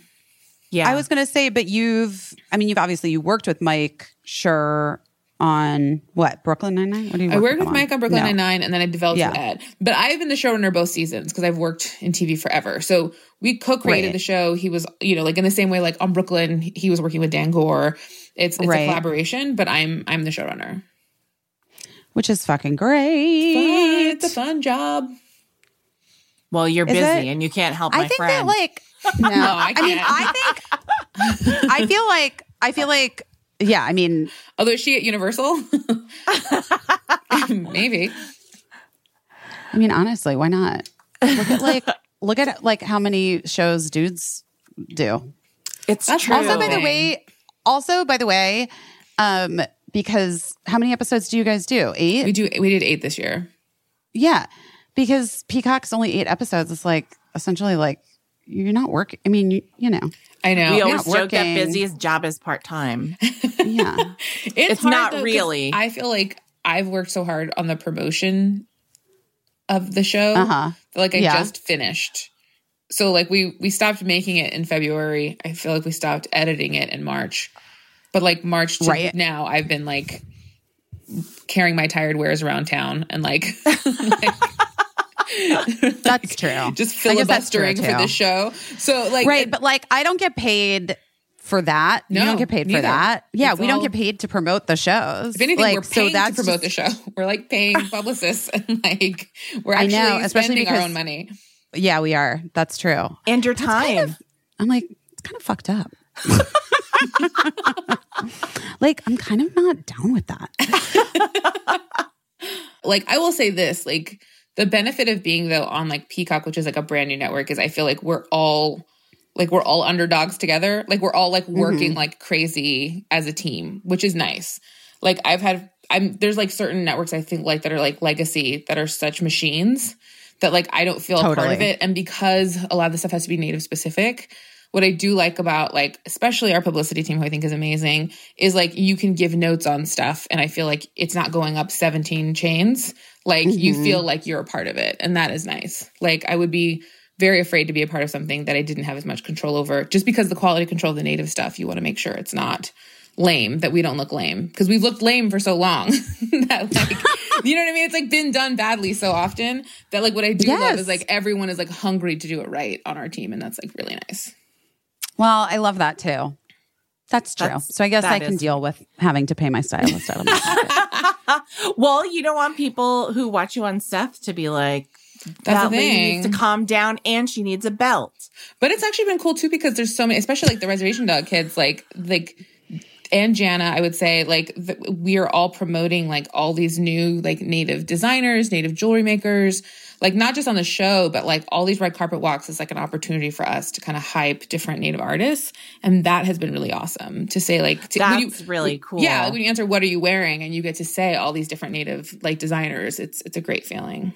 Yeah, That's amazing. I love, that. um I love looking at Jenna's Instagram and all the designers that and the beaded jewelry that she often features. Somebody did um somebody that we know who does beading. I think it's a TV writer who does Daisy beading. Dungey. Daisy Dungey. Daisy Daisy Dungey. Dungey. Yeah. Is she the one that made the Prince earrings? And like Mm-hmm. thousands of people sent those to me and Amazing. were like, "You have to see these," and they were amazing. And I was delighted to see it every Yeah. single time someone She sent it to me. She wrote on season two of Rutherford Falls, and she's amazing. She's like, And she wrote on Girls Five and she Eva. wrote on Girls Five actually, Eva, and she's the weirdly, best. But like, I so just many- had a script. I just was like, I just moved out of the way. Episode 104, hey, written it's good. by Az Dungey. Aw, And good job, Anna AZ Dresden. But so many of our writers are beaters and and quill quill workers, and it's been like it like. I always say I would have hired Jana based on her beadwork. Like if that was my sample, like I would have like one hundred percent hired her. Wait, but so you, so your mom was an, uh, a weaver, she is a yeah. Navajo weaver. She is still. And you weave too, yeah? I do, yeah. I weave less now, but I weave more. Um, I wove more when I was like in my twenties. Do you, do you, do you love it? I do like. it's weird. It's like something you grew up doing. So like I never knew it was like a special thing to know how to do until like we'd go to like a museum or something, and there'd be like giant pictures of my mom's name places and stuff. Yeah. But um, but no, I love weaving. It's very meditative. Um, and it like allowed me during the summers to like watch a lot of television because my mom's rule was like as long as you're weaving, you can watch as much TV as you want. And so I would just weave all day and watch TV into the night. We were like binge watching before that was a thing. And then my son is um is getting older to the point where he can probably start learning. And so I think we're gonna How try old is to- he? He's six. Oh, okay. and so I bought like some weaving thing online because I wanted to learn how to do it, and I never, I never. Well, my mom teaches weaving classes. Her and her sister they wrote this book on weaving, and um and they they've written two books on weaving, and now teach classes. They're up in Idyllwild, California, right now, teaching at the school. oh, at So- the camp, at camp. yeah. There's like adult camp, arts camp? and they teach the adult arts camp. So Oh, that's What? awesome. There's an adult camp. I want to go to camp. What are yeah, you there's like about? a there's like a kids camp during the summer, Yes. but then there's also like adults. So like adults can Excuse learn me? like silversmithing and pottery and wood I'm carving what? and weaving. You got to come up. Excuse like, me. How the fuck do I not know about this? I I, don't want to go to camp. get on it. You like spend the night there, and it's like one week or two weeks. But they have this whole crew of like older women who just adore them. They're like rock stars up there. Wait. and they like Sierra. This is going to sound weird. okay. if we did a camp, me and Caissie, Okay. like put together a camp, Yeah. with our the people that listen to our podcast, like a weekend. Would you come and teach me how to weave? Mm-hmm. My mom Teach us how to would. weave? My mom and aunt definitely would. But would you just come and hang out? I'll though? come and hang out. I'll come. I'll, I'll take the class because I could stand to have a refresher. But yeah, no, they've definitely done like they do in person classes or like um, one on ones and stuff like that too. Oh, that is really It's amazing. cool. I've never gone to a camp before. Like all of when growing up, like all the kids around me went to camp, and it's Yeah. such a lifelong dream to like attend a camp that I also think I would probably hate after two days, like sleeping in a cabin. But I went, to, but I would like the classes. Yes, of course. I went to Christian camp one year because I'm not Christian, but my friend was, and she was like, "Come with me." And I was like, kind of searching, and I didn't know what I wanted to do, and I was like, I had to ask all these questions because they're like, "Does anyone have any questions?" And then we can go swim in this Olympic-sized pool. And I was like the only one with questions, and they finally were like, "Sarah, just say you love Jesus so we can go swimming." And I'm like, "No, I have like Oh, real questions about like mortality. And they're like we just want to go swimming. Just say you love jesus. I'm like oh fine. It was not a great week for me but it was beautiful. They were all in it for the activities, but you were actually i was like searching my for the- soul theology wise theology styles and they were like we don't care i was like okay cool I Oh like. I never. Well, my my camp tales are well documented, but I never. I never successfully went to sleepaway camp. why not So, because I was a mess. And I tried two times. The first time, the three days before I was leaving for camp, I fell off of a skateboard and dislocated my knee and cracked it in half, half and had to have emergency surgery. And then they my mom convinced the camp to like they rolled the tuition over to the next year because it was like a lot of money for my mom like my parents to spend on you know to send me Yeah. to sleepaway camp because sleepaway camp is expensive. It's expensive. um and then um the following year uh i got mono and but my mom was so pissed that they sent me anyway. Like they sent me to camp with mono, but they didn't know I had mono. They just thought I was like sick, but I Right. was real, Real fucking sick. sick.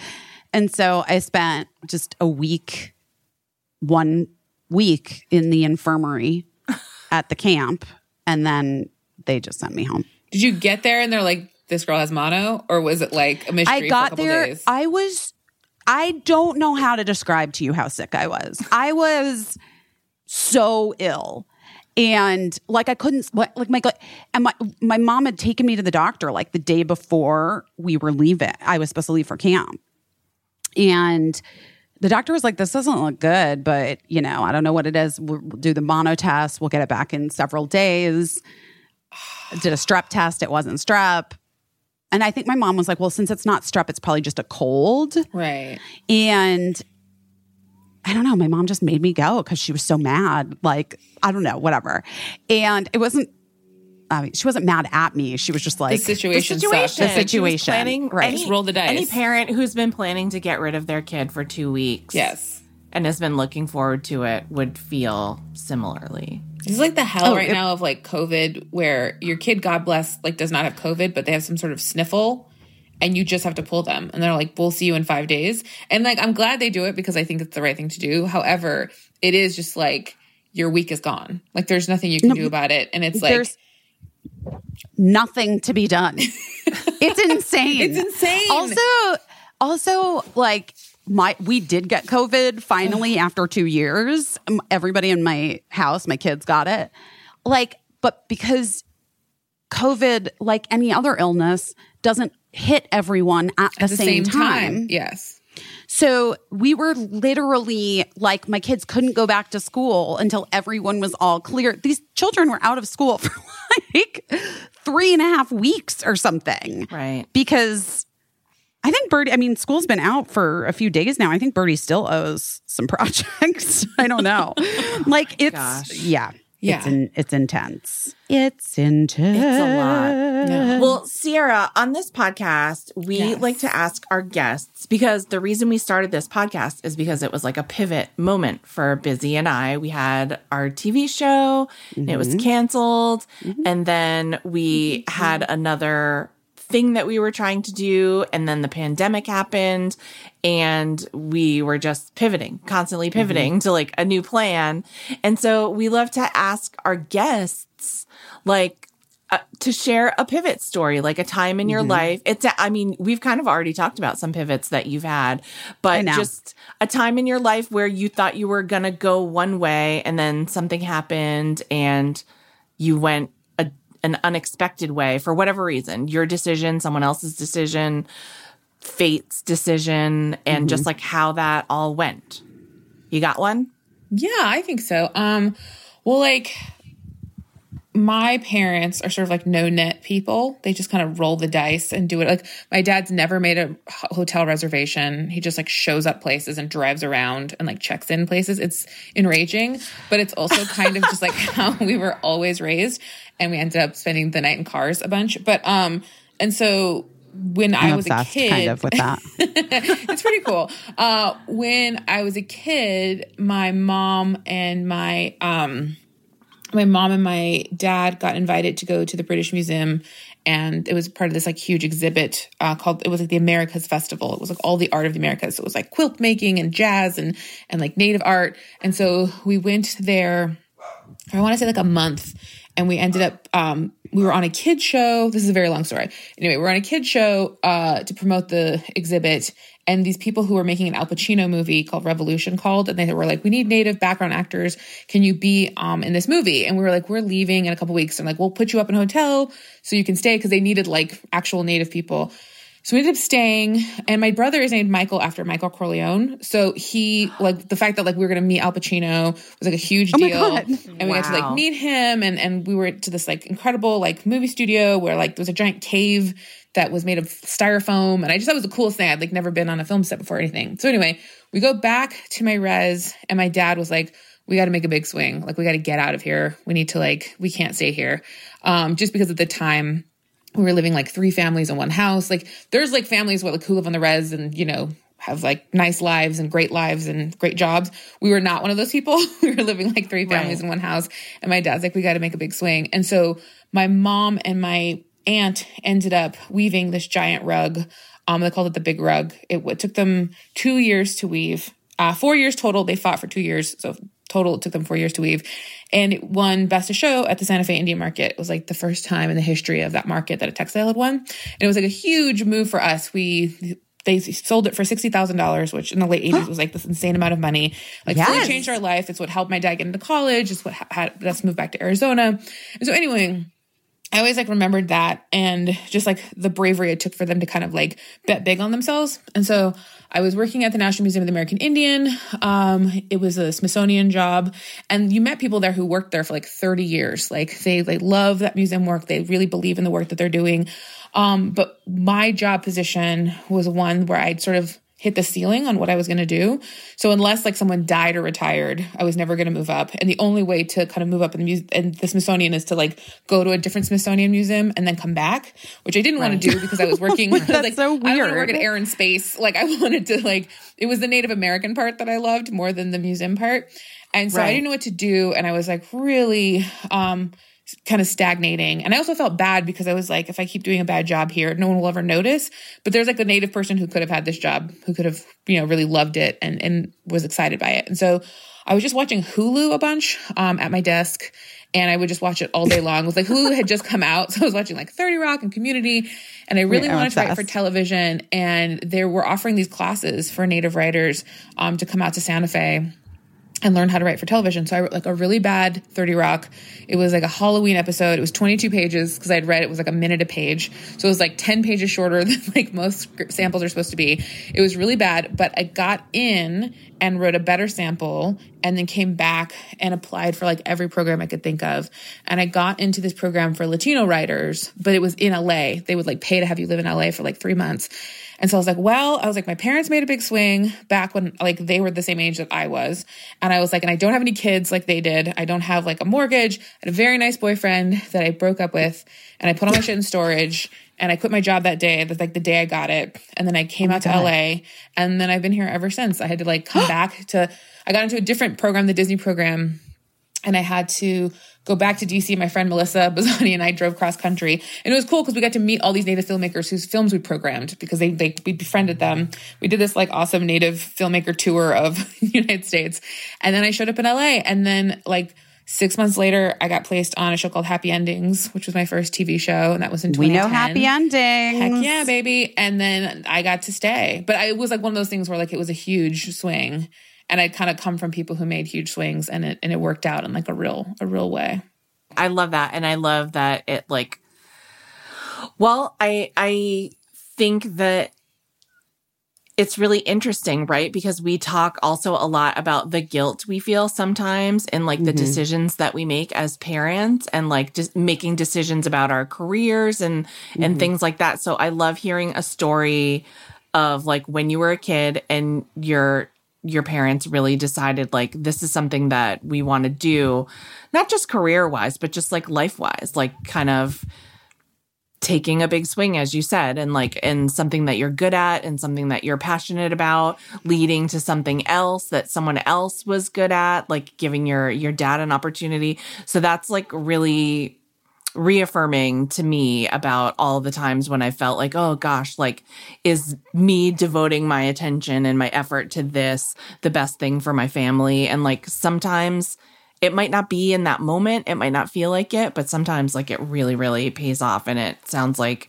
well, you said it changed your, it changed all of your lives. That's For sure. amazing. And sometimes you don't realize like the big decisions you're making is like not just setting the scene for your kid's life, but also you're like setting an example. Like you're like sort of like mimicking something that they know is normal, if that makes any sense. Right. Yeah. And it's Right, like a good course. feeling for sure. Yeah. Well, Yeah. that's like, you know, I learned it by watching you. Yeah, it can be a good thing. Sometimes it's a positive thing. Exactly. Right. And I just feel like, you know, uh, th- your kids do. They're watching, they're Mm-hmm. constantly watching. And that's awesome. I love it. Do your What do parents you- know that, like, Yeah. Yeah. have you said that? Have you told them this? Oh yeah, I mean, version? we, They we know. talk- we they know. I mean, I think sometimes it's harder. My dad has been in recovery for many years, and I think it's harder for him to really like like absorb all the good stuff that he did. But it was actually kind of nice because like because like Hmm. my mom is like so famous and so well known, and like she can really work a room, and you know she comes from an art background, and I think he kind of gives her a lot of the credit for my career. But it was really nice Mm-hmm. um, when we had our premiere. Ed said really kind things um, as we were introducing the show. But one of the things he talked about was my kindness. He was like, she's got a lot going on for her, but the big thing that you don't often see in Hollywood is like she's very kind. And my dad did like not to credit for it, but he was like, okay, that was a huge part of me. Like when I raised you, I wanted you to be kind. And he was like, it was such a huge like feather in his cap that like someone called that out in such a public way. And it was a really like lovely moment from for my dad, weirdly. So yeah, I think they're starting, especially as they've gotten older, to kind of like connect the dots more. I love Uh, that. Good, I I'm love glad. that. I love Yeah. that. And then what about I know your son is little, but what is does he like have an awareness of what you do? Does he think it's cool? He does. He does. He really. It's hard because with COVID, you can't have them come to set or ha- come to the Right. office. I know. So he kind of has so no sad. idea what what we do, and so uh, you know we Facetime a lot and kind of show him around set. Um, and then I'm constantly working, so he's very aware that like mom is very busy. But he's seen some episodes. Or what's weird is Ed is the voice of like Captain Underpants and on a, a bunch of other anime shows. So I'll Yeah. be like, I'm friends with Captain Underpants. And he's like, no, you're not. I'm like, yeah, I am. And he's like very impressed by that. So, so that's been kind of helping him to understand, you know, this is how this stuff gets made. But it's, it's slower for him, I think, because he's little. Yeah. Uh, I think it's weird for kids to have an imagine- understanding Yeah. unless they're around it. Like Birdie always has really understood it because from the time when Bird was a year old, they were on the set of Cougar Town like Right. every single day.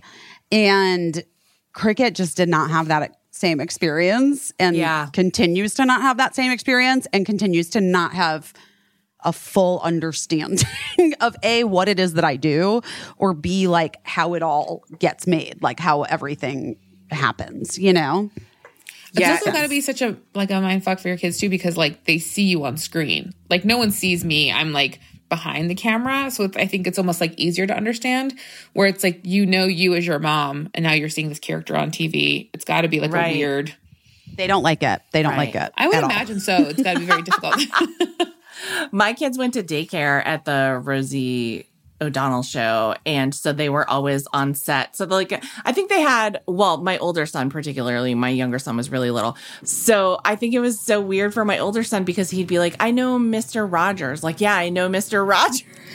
Or whatever. And like, I remember one time where he was like, came over to me and he was like, Those kids are saying, I don't know Beyonce. And I was like, "Mm, He does actually know her a little bit. Like, I've hung out a little bit.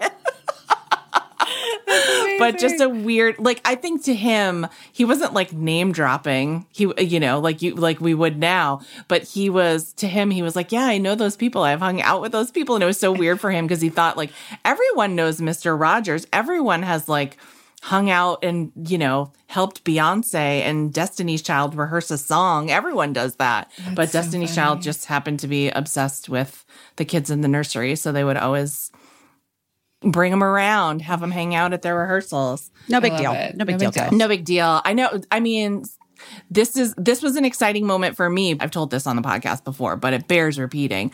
I went to go get my son from the daycare to like take him to lunch, and they said, "Oh, Destiny's Child is on the show today," so they took the kids down to the studio and there. And so I went and uh, down to the studio, and they weren't like she wasn't Beyonce. That it was Destiny's Child. You know, I mean, like she was it always Beyonce, but yes. yeah, continue. exactly. But it's not nearly as famous as they as they all are now. But um, I went into the studio and Beyonce was had my son on her hip, and she said, "Oh, there's your mom. Tell your mom. T- tell your mom what I taught you to say." And he said, "Beyonce is my fiance." and then I was like. This will be very cool in 20 years. We'll still be dining on those fumes. Oh my god, I love her so much. Anyway, I know the new song. I'm very excited. I know it's great.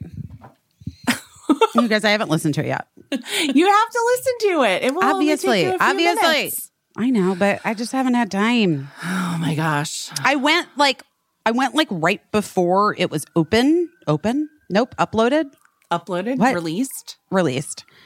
Sometimes my brain is not working great. But anyway, and then I was just like, well, I I'll get I'll come back. You know, like I did it wasn't available. And it wasn't even like popping because then I was like, well, can you only get it on Tidal? I was confused. Yeah. All right, I'm it was gonna get it sent right to now. me at 11 p.m. and I listened to it immediately. I was like so excited. well, I her, actually obviously need a friend like your friend who sent it to you because no one did that for me. Um, well, Sierra, we love you. Thank you for talking with us. And I mean, honestly, guys, just get into it. Watch Yeah. Rutherford Falls. Wait, so you're doing? Did they release the first three or just no, one? so we're all we're all a binge. So all eight episodes of season two are, are dropped. All eighteen Oh my God, episodes. of- amazing. yeah, it's it's a fun binge. Some people have been watching it like three or four times, which makes me so happy because it goes pretty fast. Um, but really it's all about the first 60 days. So please watch it. Please watch something else after it ends, like whatever it suggests. Just watch like 10 minutes of that. Um, just to, to friggin' trick this goddamn algorithm so I can keep making the show. Um, and uh yeah, I'm so excited. It's a great it's like I know what it's like to make TV that gets canceled. And like this is really, really good television. Although I will say a lot of television I made that was canceled was also really good. But um I know that's the thing. So frequently, it's so hard. It's so hard. Like the good you- shows go. Did you ever see the show Detroiters? It was like Yeah, Tim Robinson. I loved it. That show was so freaking good. And I was like, oh, this is gonna run for 10 years. And then it got canceled after two seasons. And I was like, and like all the people on that show are famous now. Like Amber Ruffin, like Tim Robinson, all of them. And it's like crazy to me. So you just Sam never know. But Isn't wasn't Sam Richardson? Sam Richardson, yes. Chargers? Yeah, Yeah, I mean he's like a Hello. huge star. It's crazy. Yeah. But so I'm holding out deep hope for our show. I love it so much. It's but it's a like I'm so proud of the season. It feels so good. You should Good. be proud of it. It's such a warm and funny show. And, you know, and if you don't know a lot about some of the subjects that are talked about on the show, it's educational too. So, which is, Yeah. which is great. And it's really funny. I love Ed Helms so much. I love Michael Greyeyes so much. Um, uh, the whole cast is wonderful. And it's just like, it's a real treat. So if you haven't seen season one of Rutherford Falls yet, I envy you. You can get into it and then make sure you watch season two multiple times in the next 60 days. Multiple times. Multiple You know what. I like to do? I like to put on an episode when I'm like, no, I'm going to be going to sleep in a little while. and then I just fall asleep and let that fucker run all night, all night long. love Wake it. up to it. Wake up to it. And, uh, you know, and then the algorithm knows that someone was very into it. Hell yeah. Well, we are very into it, and I love that we're both from Arizona, I love that too. I don't know how I did and I not know love that. I know. All right, Sierra, we will let you get back to your day. And uh, I guess we'll keep you posted on what's happening with the Willow Festival. if Oh, it- please if let me know. Ever, I've got my if we costume ever ready. hear It's back be about at it. camp. We're gonna do it at camp. yeah, you're gonna do Oh, it at there the we busy go. camp. camp busy, Camp obviously. busy. Oh my god, I can see the t-shirts already and like the wood font. Yes, It's gonna be great. yes, I love it. I always wanted to do it. Sierra, Um, it's so good to see you. so your face. great to see you. So great to see you. Thanks, Thank guys. you for joining us. Bye. All right, have a good one. Bye. Bye.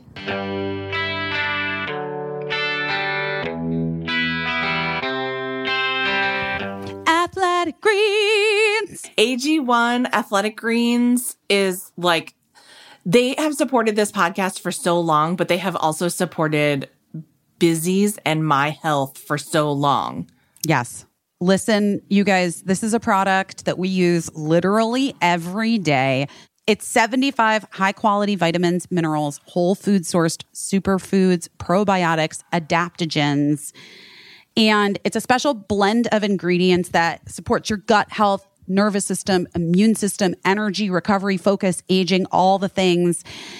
And honestly, it's just like I had one of those things where I was taking 47 different supplements and minerals Same. and all kinds of things. Same. And just doing a scoop of AG1 in either a smoothie or just like in my water Just water.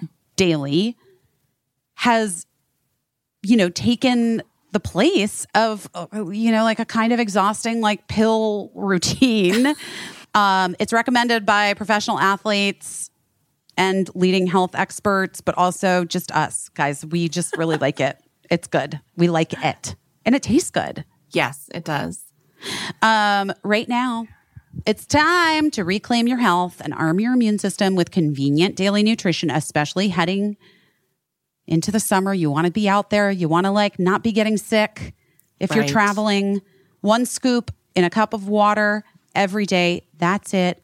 No need for a million different little pills and supplements to try to figure out how to take and to look out for your health. AG1 has it all. And to make it easy, Athletic Greens is going to give you a free one year supply of immune supporting vitamin D and five free travel packs with your first purchase. All you have to do is visit athleticgreens.com slash busy. Oh my God. Again, it's athleticgreens.com slash busy to take ownership over your health and pick up the ultimate daily nutritional insurance. Athleticgreens.com slash busy. Helix. Oh my God. I love Helix. We love Helix. I love Helix, we love you. Helix. Helix. Um, so listen, we love Helix because you take this quiz, right? It's two minutes to go through it, and it matches your body type and the way that you like to sleep to the perfect mattress for you. They're like, oh, everyone's unique. We have many different mattress models to choose from soft, medium, firm, plus size mattresses, cooling down mattresses. If you I mean, sleep hot, yeah. If yeah, if you're if you're sleeping hot and all you do is answer some questions and they're like, probably this mattress is the one for you.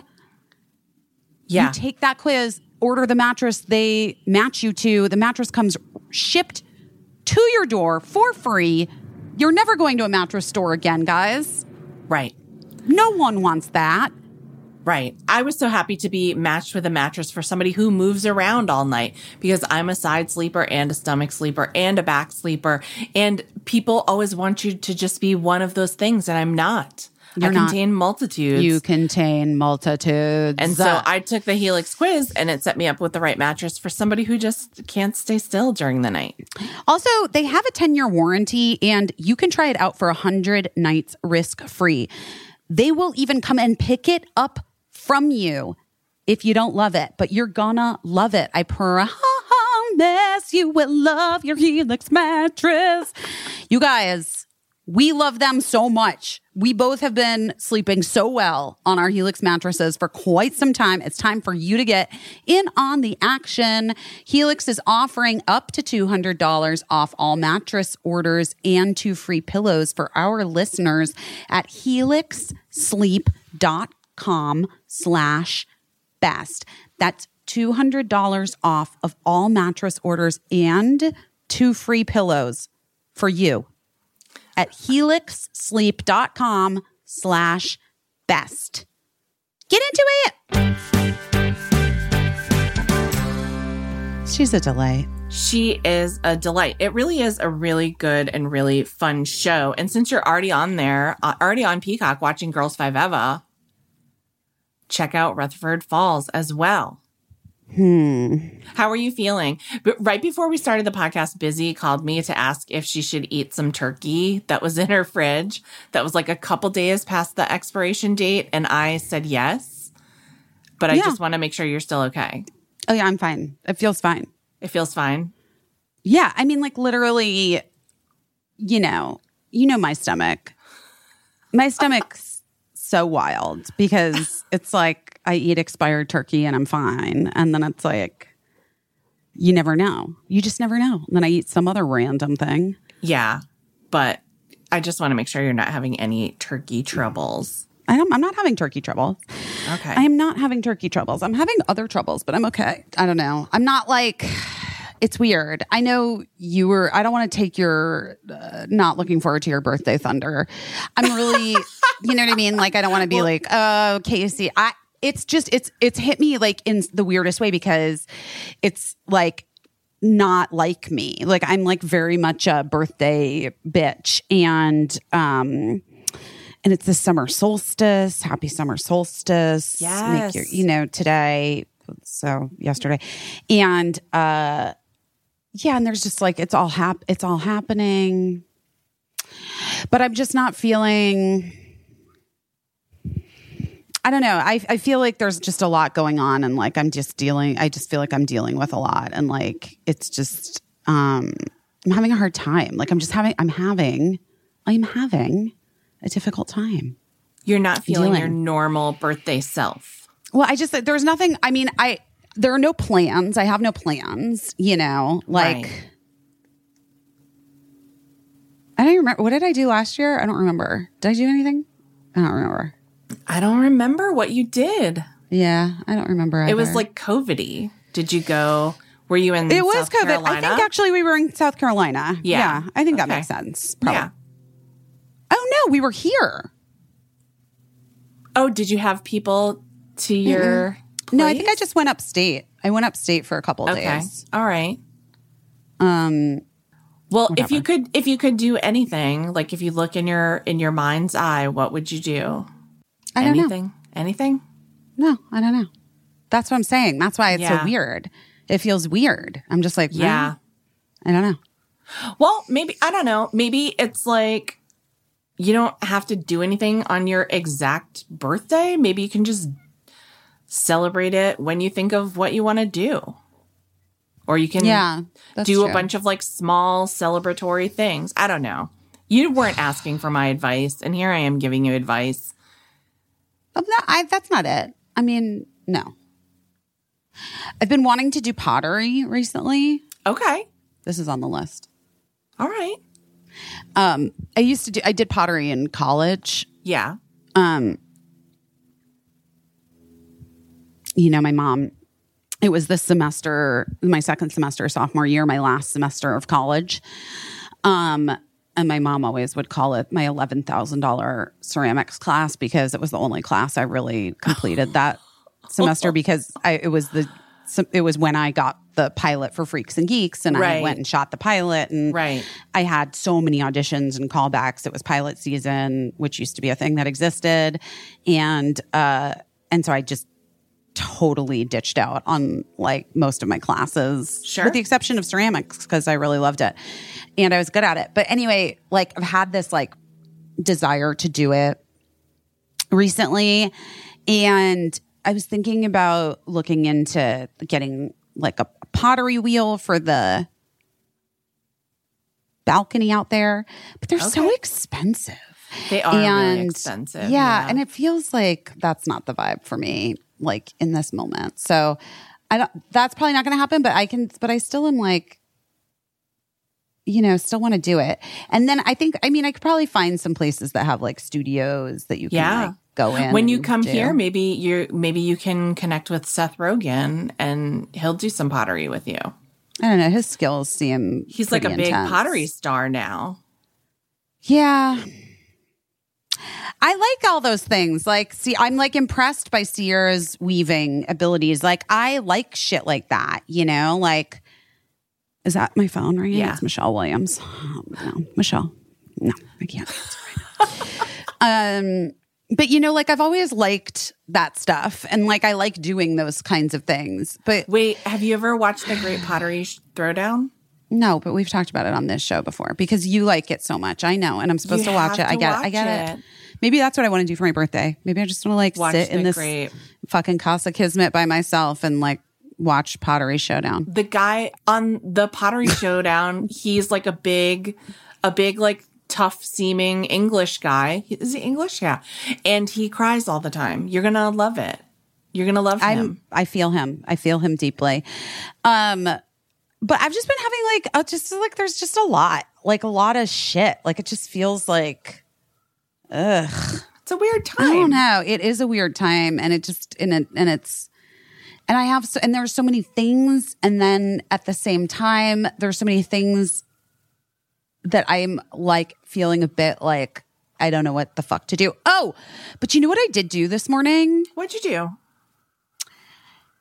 I did uh pull together the stuff for the Poshmark sale Oh, great.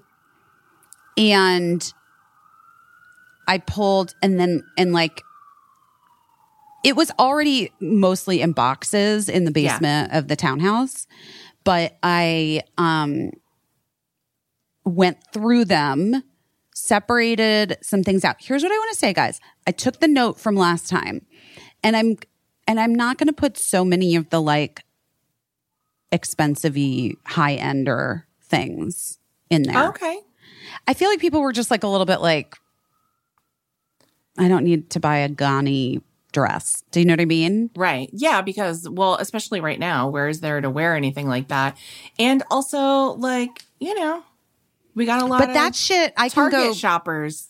Yeah, but I can sell that shit with. at the Real Real or whatever. Yeah, Right? yeah. Like they'll just take that stuff. Yeah. And that's fine. And I don't, you know, I want to like, it's so funny because like I think about it. Like I think about the people, the people who listen to this podcast, the people who love you and me. And I'm like, I want to make them happy with the stuff that I have. like, I literally was like going through it and I was like, I mean, this dress is so cute, this Madewell dress. And like the stuff that sold the best was the stuff that was like that, like the cute.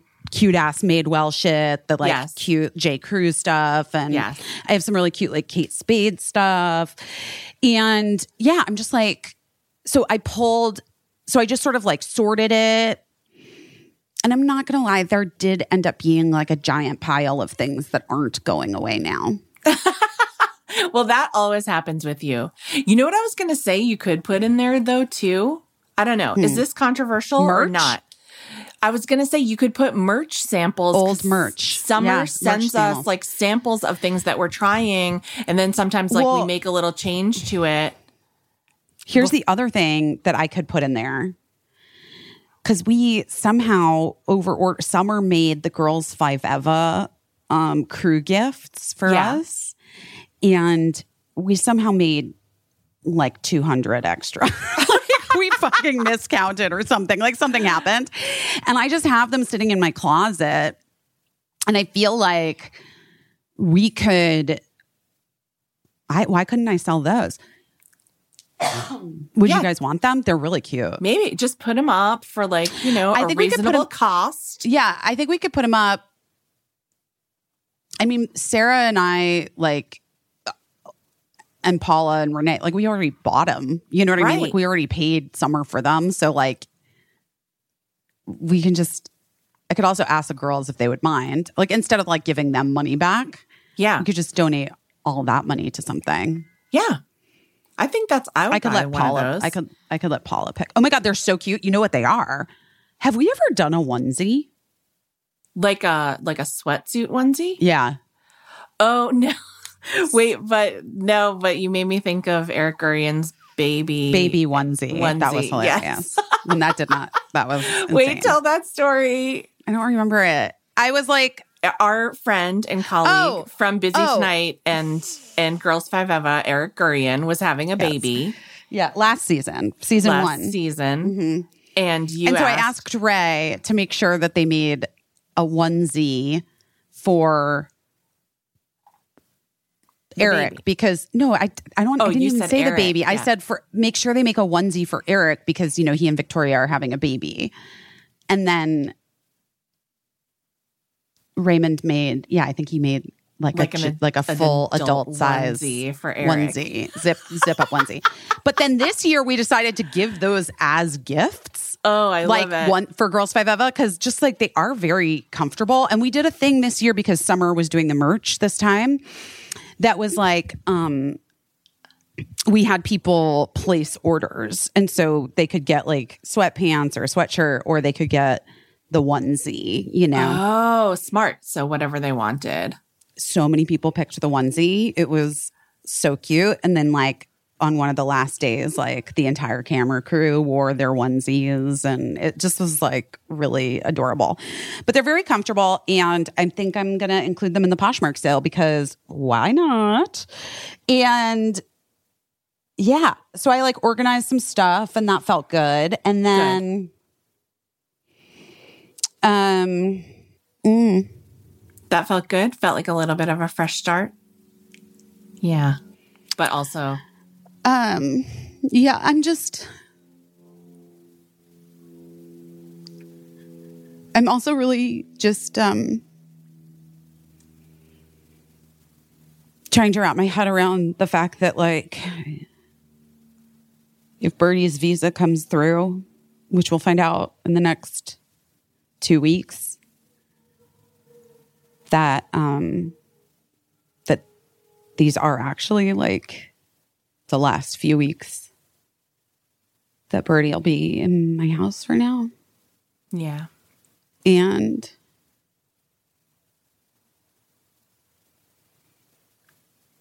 it's wild. Like, you know, I've like thought about it, talked a lot about it in therapy, but sometimes it just hits me and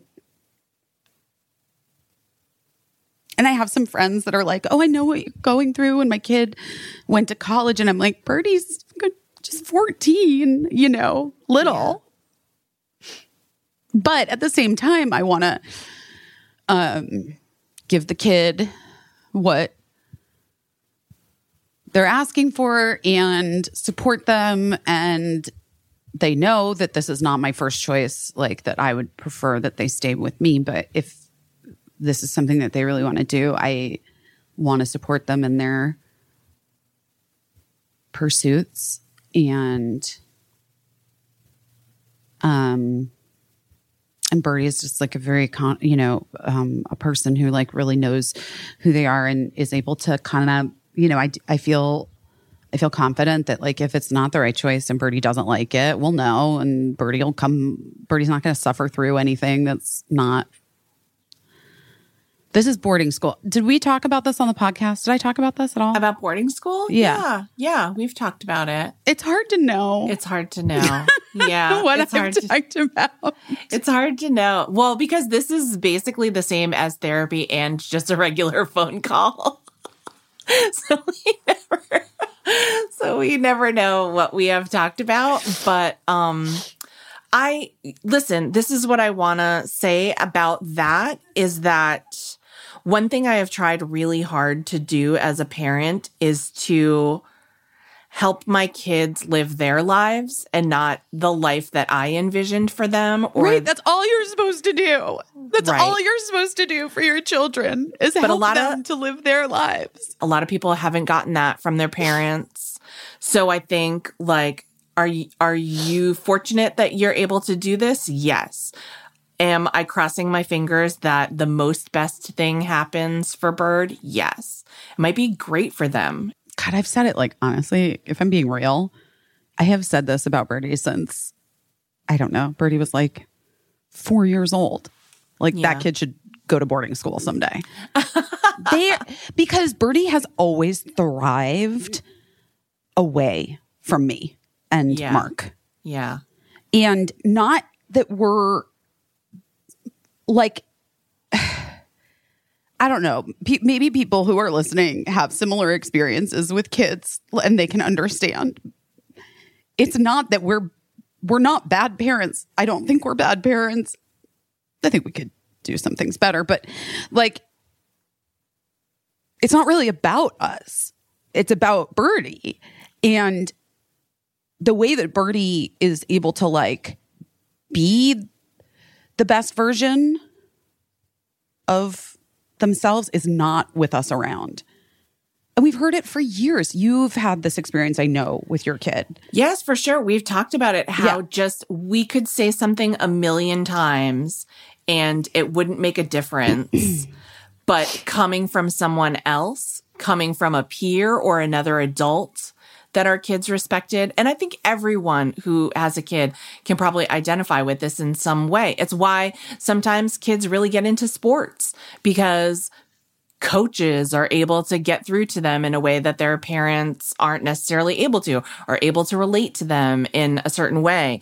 And it's it's scary right? It's scary because the world is scary a but also b it's scary to like kind of admit that well we could use a little help here and a little shift in the way that we're doing things that will be better for the kid because again we're given this picture of like how it is supposed to be. But i've had friends whose kids have gone to boarding school and really thrived because Well, I- yes, you know it's not a decision taken lightly. No, it's not. And like, you know, Birdie's got a couple of friends, by the way, who are going to boarding school next year too. Um, it's way more of an East Coast thing than yeah West Coast. Mostly, West I think, yeah. because there's more boarding schools on the East Coast. but, but um, but you know, like, I feel like we, as a society, have been doing this all wrong anyway. Like for so so so many years now, that like communal raising of kids is is ideal. Like being around whether it's your own actual families or if it's you know people who you've chosen as your families to help and you all help each other and you're you know can pick up where when the need is there from the a parent you know like we're just so in this it, culturally like in this country we're so adrift. We're so alone. And we don't have support. And like everybody's like it takes a village. And it's like we have no fucking village. Right. Like we don't. Right. and you know i i do like i think the part of i i i don't know man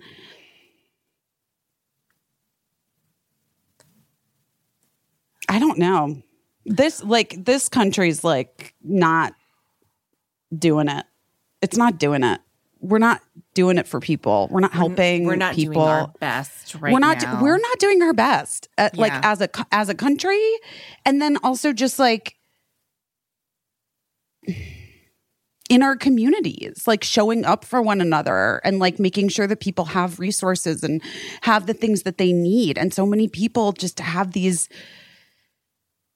ridiculous like horrible beliefs that like it's not that's not the way that it works. Like it's every man, every woman for every kid for themselves. And Well, it's just it's hypocrisy, and you know that's my most hated. Hypocrisy is my most hated thing because we can't change everything to be in the to be informed by religion and then not be faithful in any way and not be you know all all religions are supposed to be based in caring for your community and each other and answering to a god. And nobody's answering to any gods because you know it's it it doesn't make any sense. And it's just hypocritical. It's just hypocritical that we want people to have babies that are not necessarily the vision that that person had for their life.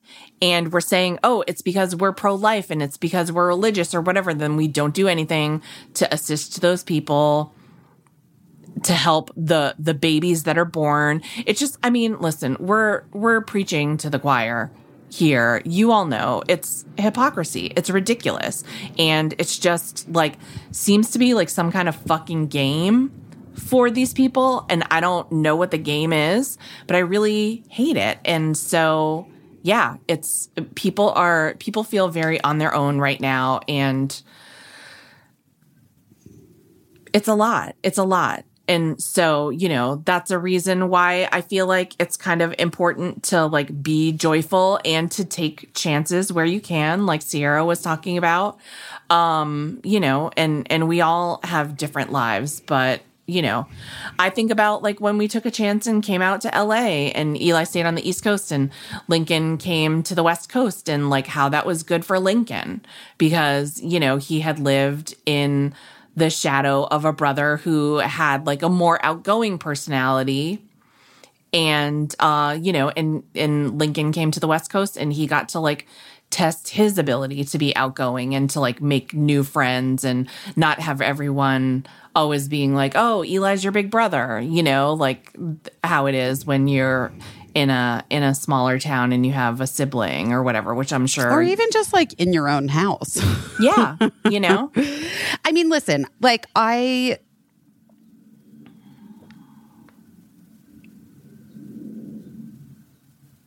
I don't know. it takes guts. It takes guts. And, you know, and it'll be okay because nothing is forever, right? As you said. If Bird decides they don't like it, I'm sure they'll let you know. If Bird decides to stick it out for a year, but it's not for them, you know, it'll, it, it's all an adventure, right? What is this fucking life for if it's not for trying things? So, on that note, you know, I moved to New York. Do you remember? I do remember. Mm-hmm. I guess maybe because it's like going to be my birthday or whatever. I've been thinking about. Yeah. And also, just like I'm always kind of like thinking about light teams, Yeah. our light teams, and our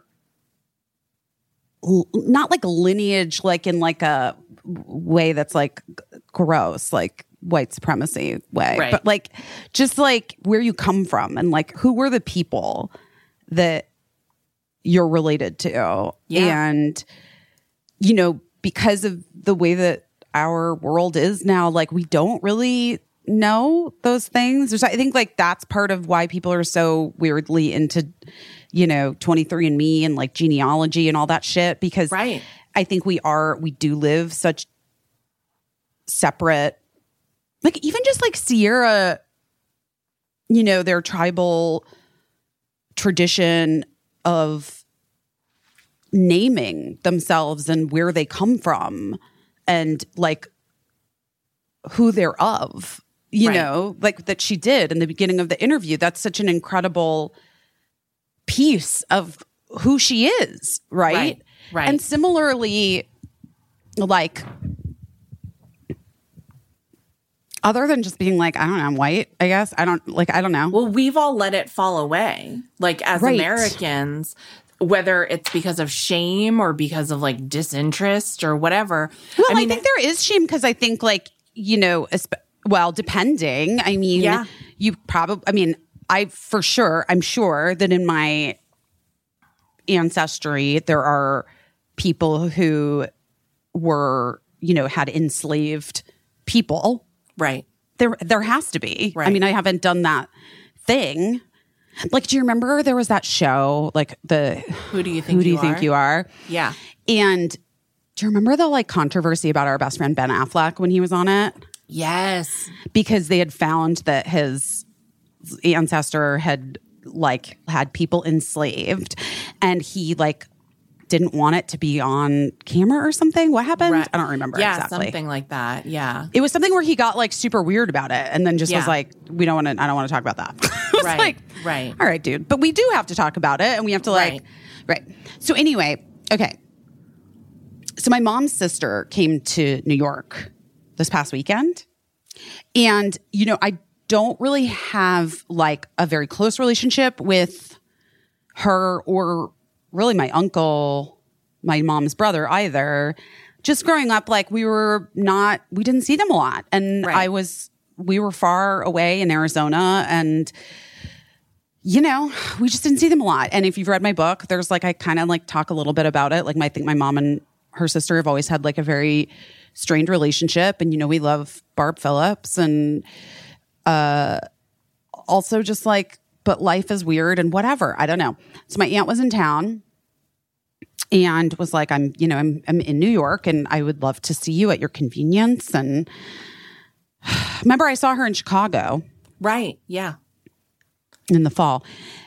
First of all, I still can't get over that she's 73 because she's her skin is so good. And I asked, are we, are, but her like essence is so youthful in person. Like the waiter at the restaurant where we were eating at, like sh- she went to the restroom and I was like, okay, for real though. He's like, oh, that's so cute. Is that, that's your aunt? And I'm like, yeah.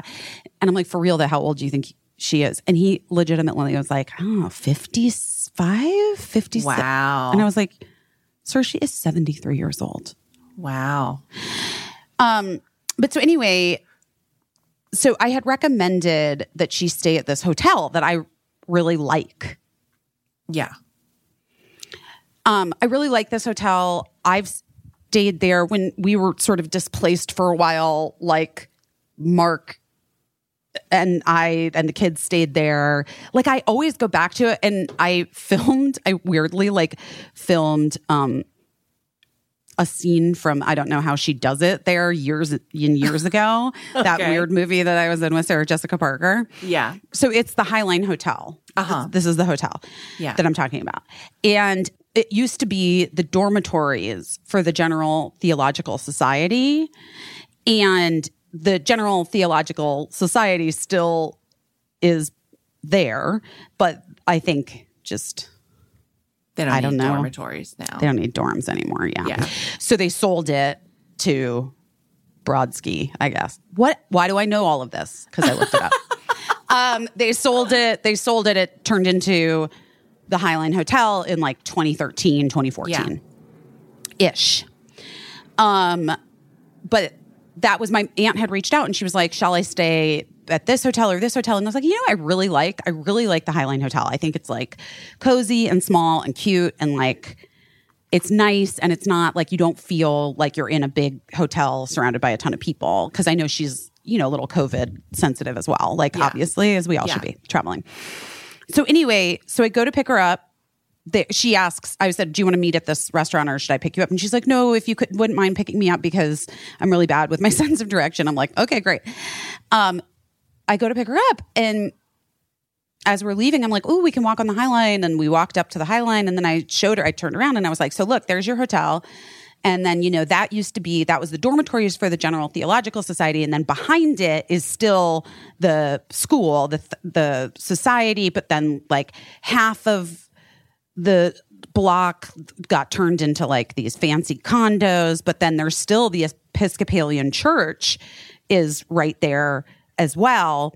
And she's like, wait, what did you just say? And I said, well, it's the, so where you're staying, so where you're staying.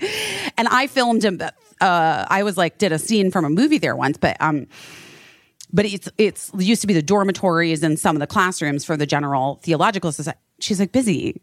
Do you not know? And I was like, what?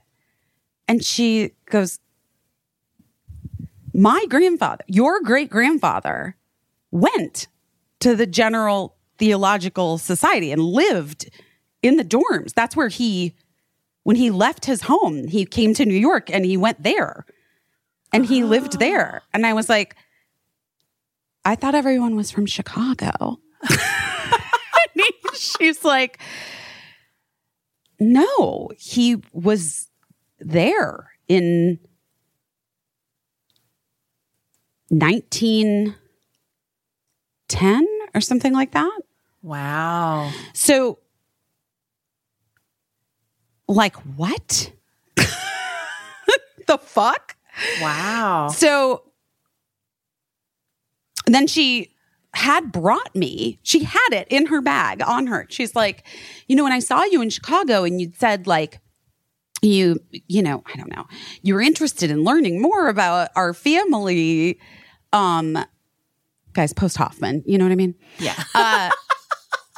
She's like, I had I printed out some things for you and here. And so she pulled it out. And here's my great grandfather, Irwin St. John Tucker, January born January 10th, 1886, died January 8th, 1982. And it says priest and social activist. He was born in Alabama, but then moved to New York City and received his BD from the General Theological Seminary in 1913. wow. He was ordained as a deacon in June 1912 and a priest in 1913. In 1914, he left New York for Chicago, where he became the managing editor of the Christian Socialist, an organ of the Christian Socialist Fellowship. Um, he served as a non parochial priest. In 1917, he opposed the American involvement in World War I, became an anti war propagandist. Whoa. From 1927 until 54, he was the priest in charge of St. Stephen's Church in Chicago. In 1954, he converted to Roman Catholicism. See, I thought that my family was just Roman. I just thought they were Catholics, like Always from Chicago. Catholic. Yeah. Right. Mm-hmm. No. Um, he was disposed, deposed, not disposed. They he was didn't dispose of deposed. He was deposed from the ordained ministry of the Episcopal Church in 1954, and he was a layman, layman, until he was reinstated as an Episcopal priest on June 5th, 1970, at the age of 84. During much of his time in Chicago, he worked for the Chicago Herald American newspaper. He stressed that Christianity and socialism share the ideal of economic and social justice and an emphasis on the unity of humanity. Tucker insisted that, quote, socialism without Christianity is a corpse and Christianity without socialism is little better than a ghost. Wow. Tucker died in Chicago. I never knew this. Wow. but I didn't know, like, first of all, so a few things. Well, lots. I mean, clearly, there's lots there. Lots there, lots to unpack there. Yeah. But also, this idea of like, I have been asked time and time again in interviews where does this like activist part of you come from and why do you feel like it's so important for you to do this and you know and i've always just been like i mean because I, don't- I don't know because you just have to because that's just what Yeah. you have to but i guess if we like hold on to the idea of generational trauma Right. Then i guess we could also similarly hold on to the idea of generational values Yeah. which is to say that like even though it wasn't a thing that was like particularly emphasized in my family of origin household growing up like my mother and father didn't really talk about politics at all um except for you know i think i told you this my dad was obsessed with the iran contra Right. hearings. Yes. But like, you know, it wasn't like a particularly politically active household, is all I'm saying. Right. Right. But, But it's just like inside of me. it's in you. Isn't that weird? It's so weird. It does remind me of my grandmother told me that her, I think her great grandmother was a storyteller. Her name was Julia, and she was a storyteller.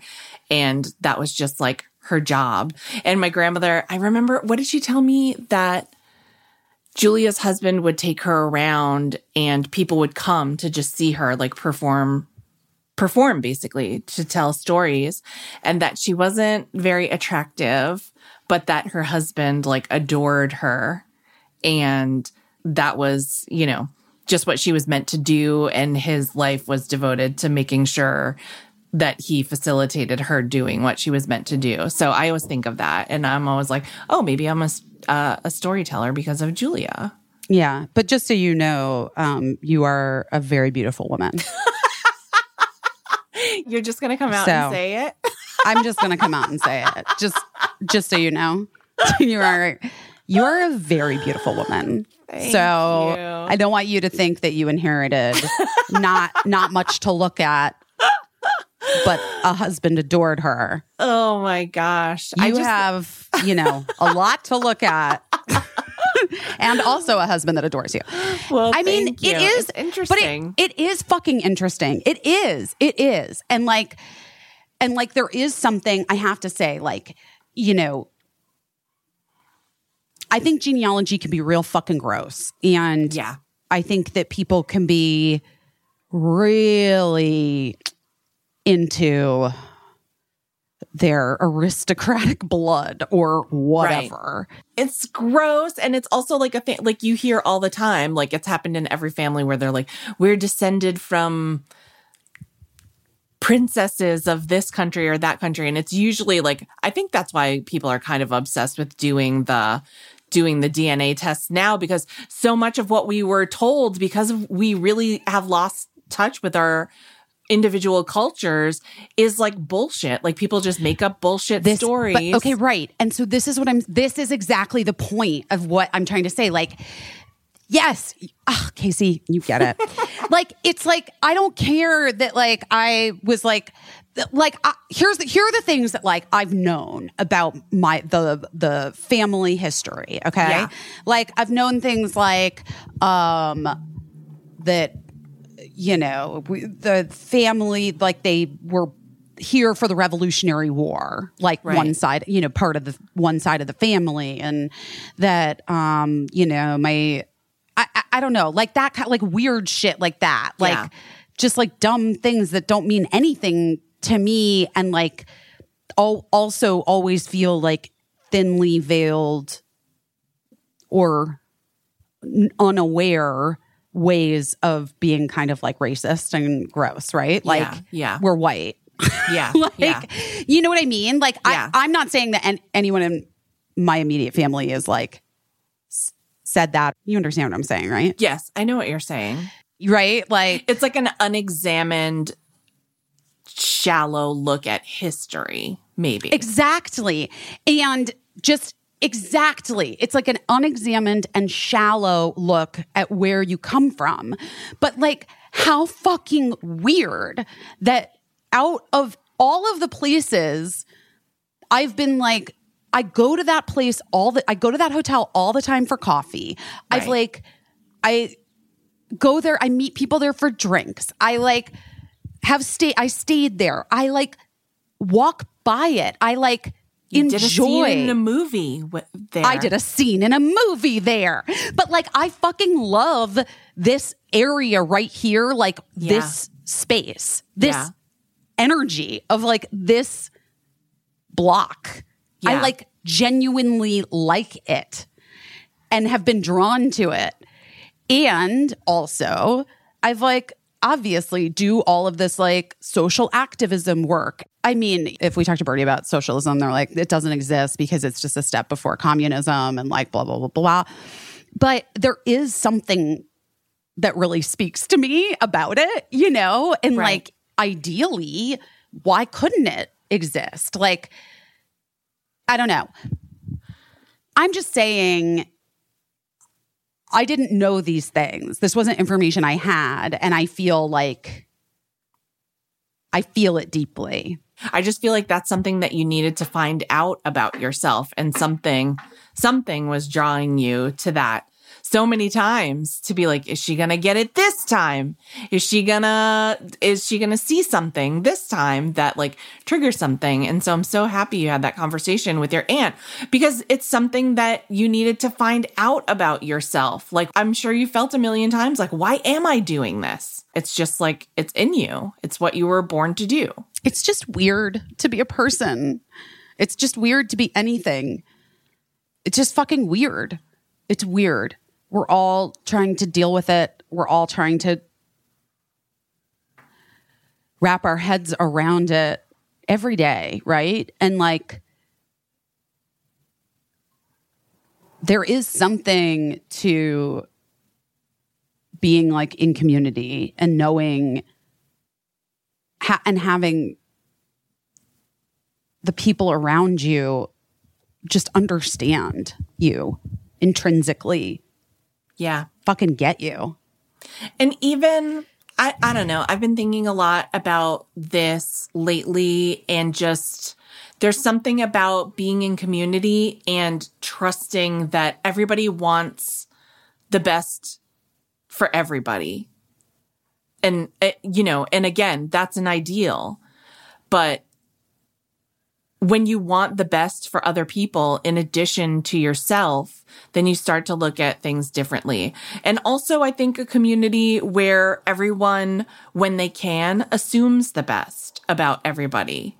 That's something that I've really been missing because I feel like, and I don't blame people for being cautious because so many people have been burned for so fucking long People of color have been burned for so fucking long by anyone who ever had an opportunity to burn them on something. Women have been burned for so fucking long. So I don't blame people for being cautious and for not trusting. But I feel like right now the default is to assume the worst about anyone. Mm. And just, you know, and social media is like a perfect magnification of that, where people are just like, well, like calling me a piece of shit because I didn't want to like rescue someone's cat or whatever, you know, on a business trip. And I'm like, I'm not a piece of shit. That is like the tiniest snapshot, not even fully fleshed out of one day in my life. I'm not a piece of shit. You're not allowed to call me a piece of shit. But that is like, that is where we kind of collectively are. And so it does make me, I know I talk about our Facebook group so much. Okay, so we got to start this Substack because guys, Yes. I can't not be a part of the journey anymore. I want to start it. Will you guys subs- what did people respond? Will they subscribe? Yeah. So, I mean, some people said, like, I'm here for whatever. I want to support these women on their journey. Some people said, like, I'm here for the free part because I can't really afford to support financially, but I can support emotionally, which that is, if you don't think that's worth more than gold, then you're I'm here to tell you you're wrong. Supporting emotionally is incredible. Supporting financially is incredible. Um, and some people said like, oh, I don't think I'd really read a bunch of stuff, but if there was like video or audio content on there, which we have talked about experimenting with, Well, that's there, what I want. I want to do that. Yeah, yeah. I might So- do some writing, guys, but like mostly, I think I just want to do some more like vid things. and also just like shooting the shit and talking in a place where we can like interact with you guys like down in the comments in a way that so it's kind of like podcast plus. A couple people were worried that um that it would dilute the content of the podcast. And i'm like this is real talk from me we're just talking on the podcast extemporaneously, usually about like what happened that day, unless we write it down that like Busy's dog killed a mouse or whatever, you know. So, so I just feel like there's six more days in the week when we could Yeah. be ha- potentially hanging out, and this will be a good place to do it. And you know, who knows how it will go, but I'm excited. And so it is all set up, and um, we can start you know, finding out who wants to subscribe and we'll see how it goes. If it's 10 people, maybe that'll be great. Maybe that'll be perfect. If it's 10,000 people, maybe that'll be like a whole new movement. But like that's what I was about to say is I love the Facebook group so much because it is it does feel like a very gentle place where we are able to have talks about these things and like share points of view where people are like like-minded but not all identical and people have different things to say. And everybody so far knock on wood because this is so rare in a social space like that people assume the best of each other in that space. And i'm so proud of that. And the only thing that's missing is busy. And so this is a chance for us to like bring this bitch into the mix. I'm going to do it. I'm excited. I'm trying to do my whole. Ooh, look at that! I did my picture. But wait, are, does this mean it? I this it doesn't say that I'm also a. It just accept invite. yeah But what does that mean? you, you'll accept it and then like i'll make you like an author and administrator or whatever I want to be an admin. yeah and then you can like look around and then you can like write whatever you want on there but it's yeah it's set up Okay, we're doing it. we're doing it. So Substack will, which will post on Instagram and in the Facebook group about it. And if you want to subscribe, whether, you know, whether it's just subscribing to additional free content, that's great.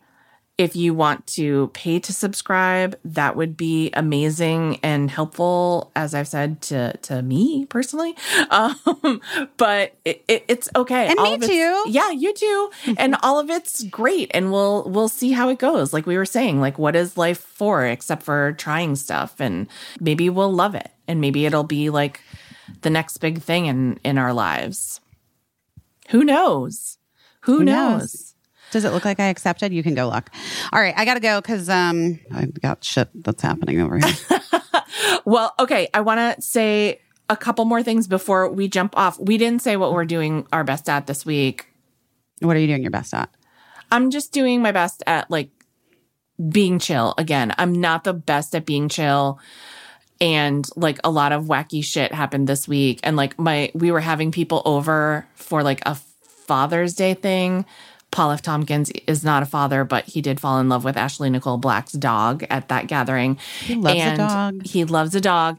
And my husband, um, because I've been working and I haven't had time to like really like do windows around the house. He brought in some people to like clean the windows. He hired somebody off of Yelp to clean the windows, they didn't clean the windows at all. They cleaned the house, but they like for also forgot a bunch of rooms. I don't know. I don't, I don't, I'm not even sure that they really were like professional cleaners or whatever. So, uh, all things considered, like, I, I just was like, who fucking cares if the windows are dirty? Like, you know and i just so i was just trying to be chill about that that's the kind of thing where i really could have spiraled and been like you know we have to cancel the thing because the windows are dirty and like i just didn't i just wiped a couple windows half-heartedly and then was like whatevs you know it was a miscommunication and it's fine and i'm not going to spiral so that's what i did my yeah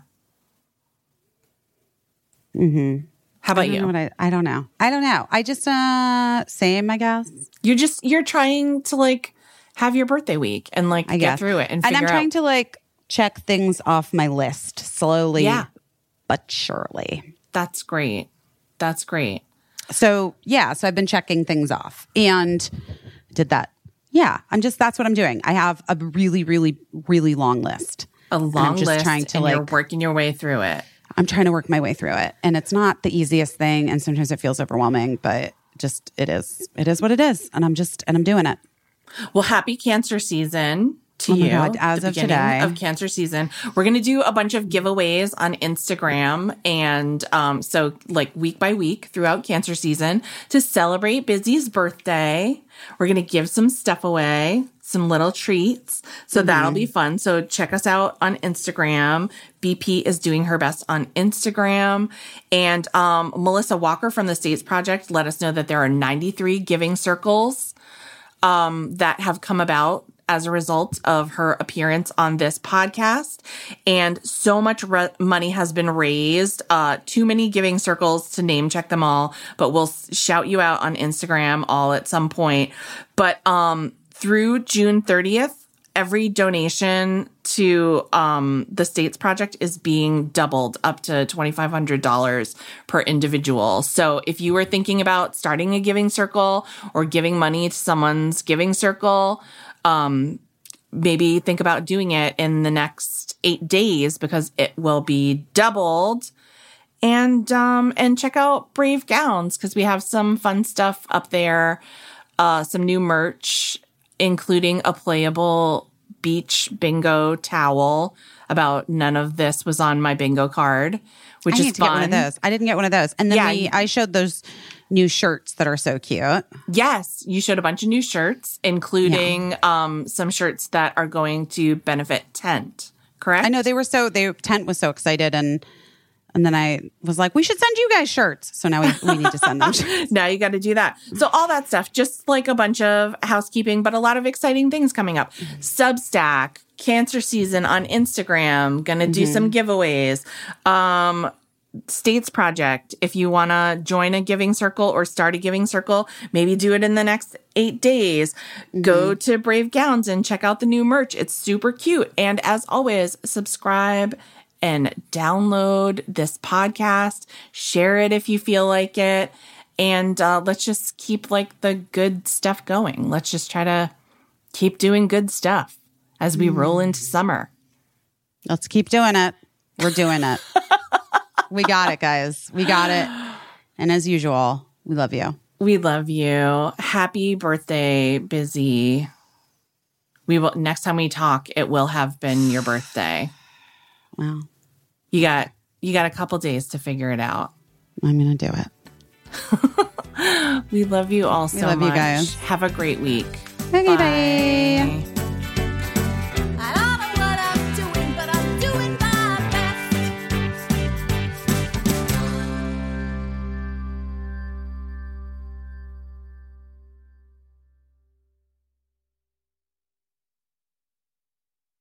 Oh no.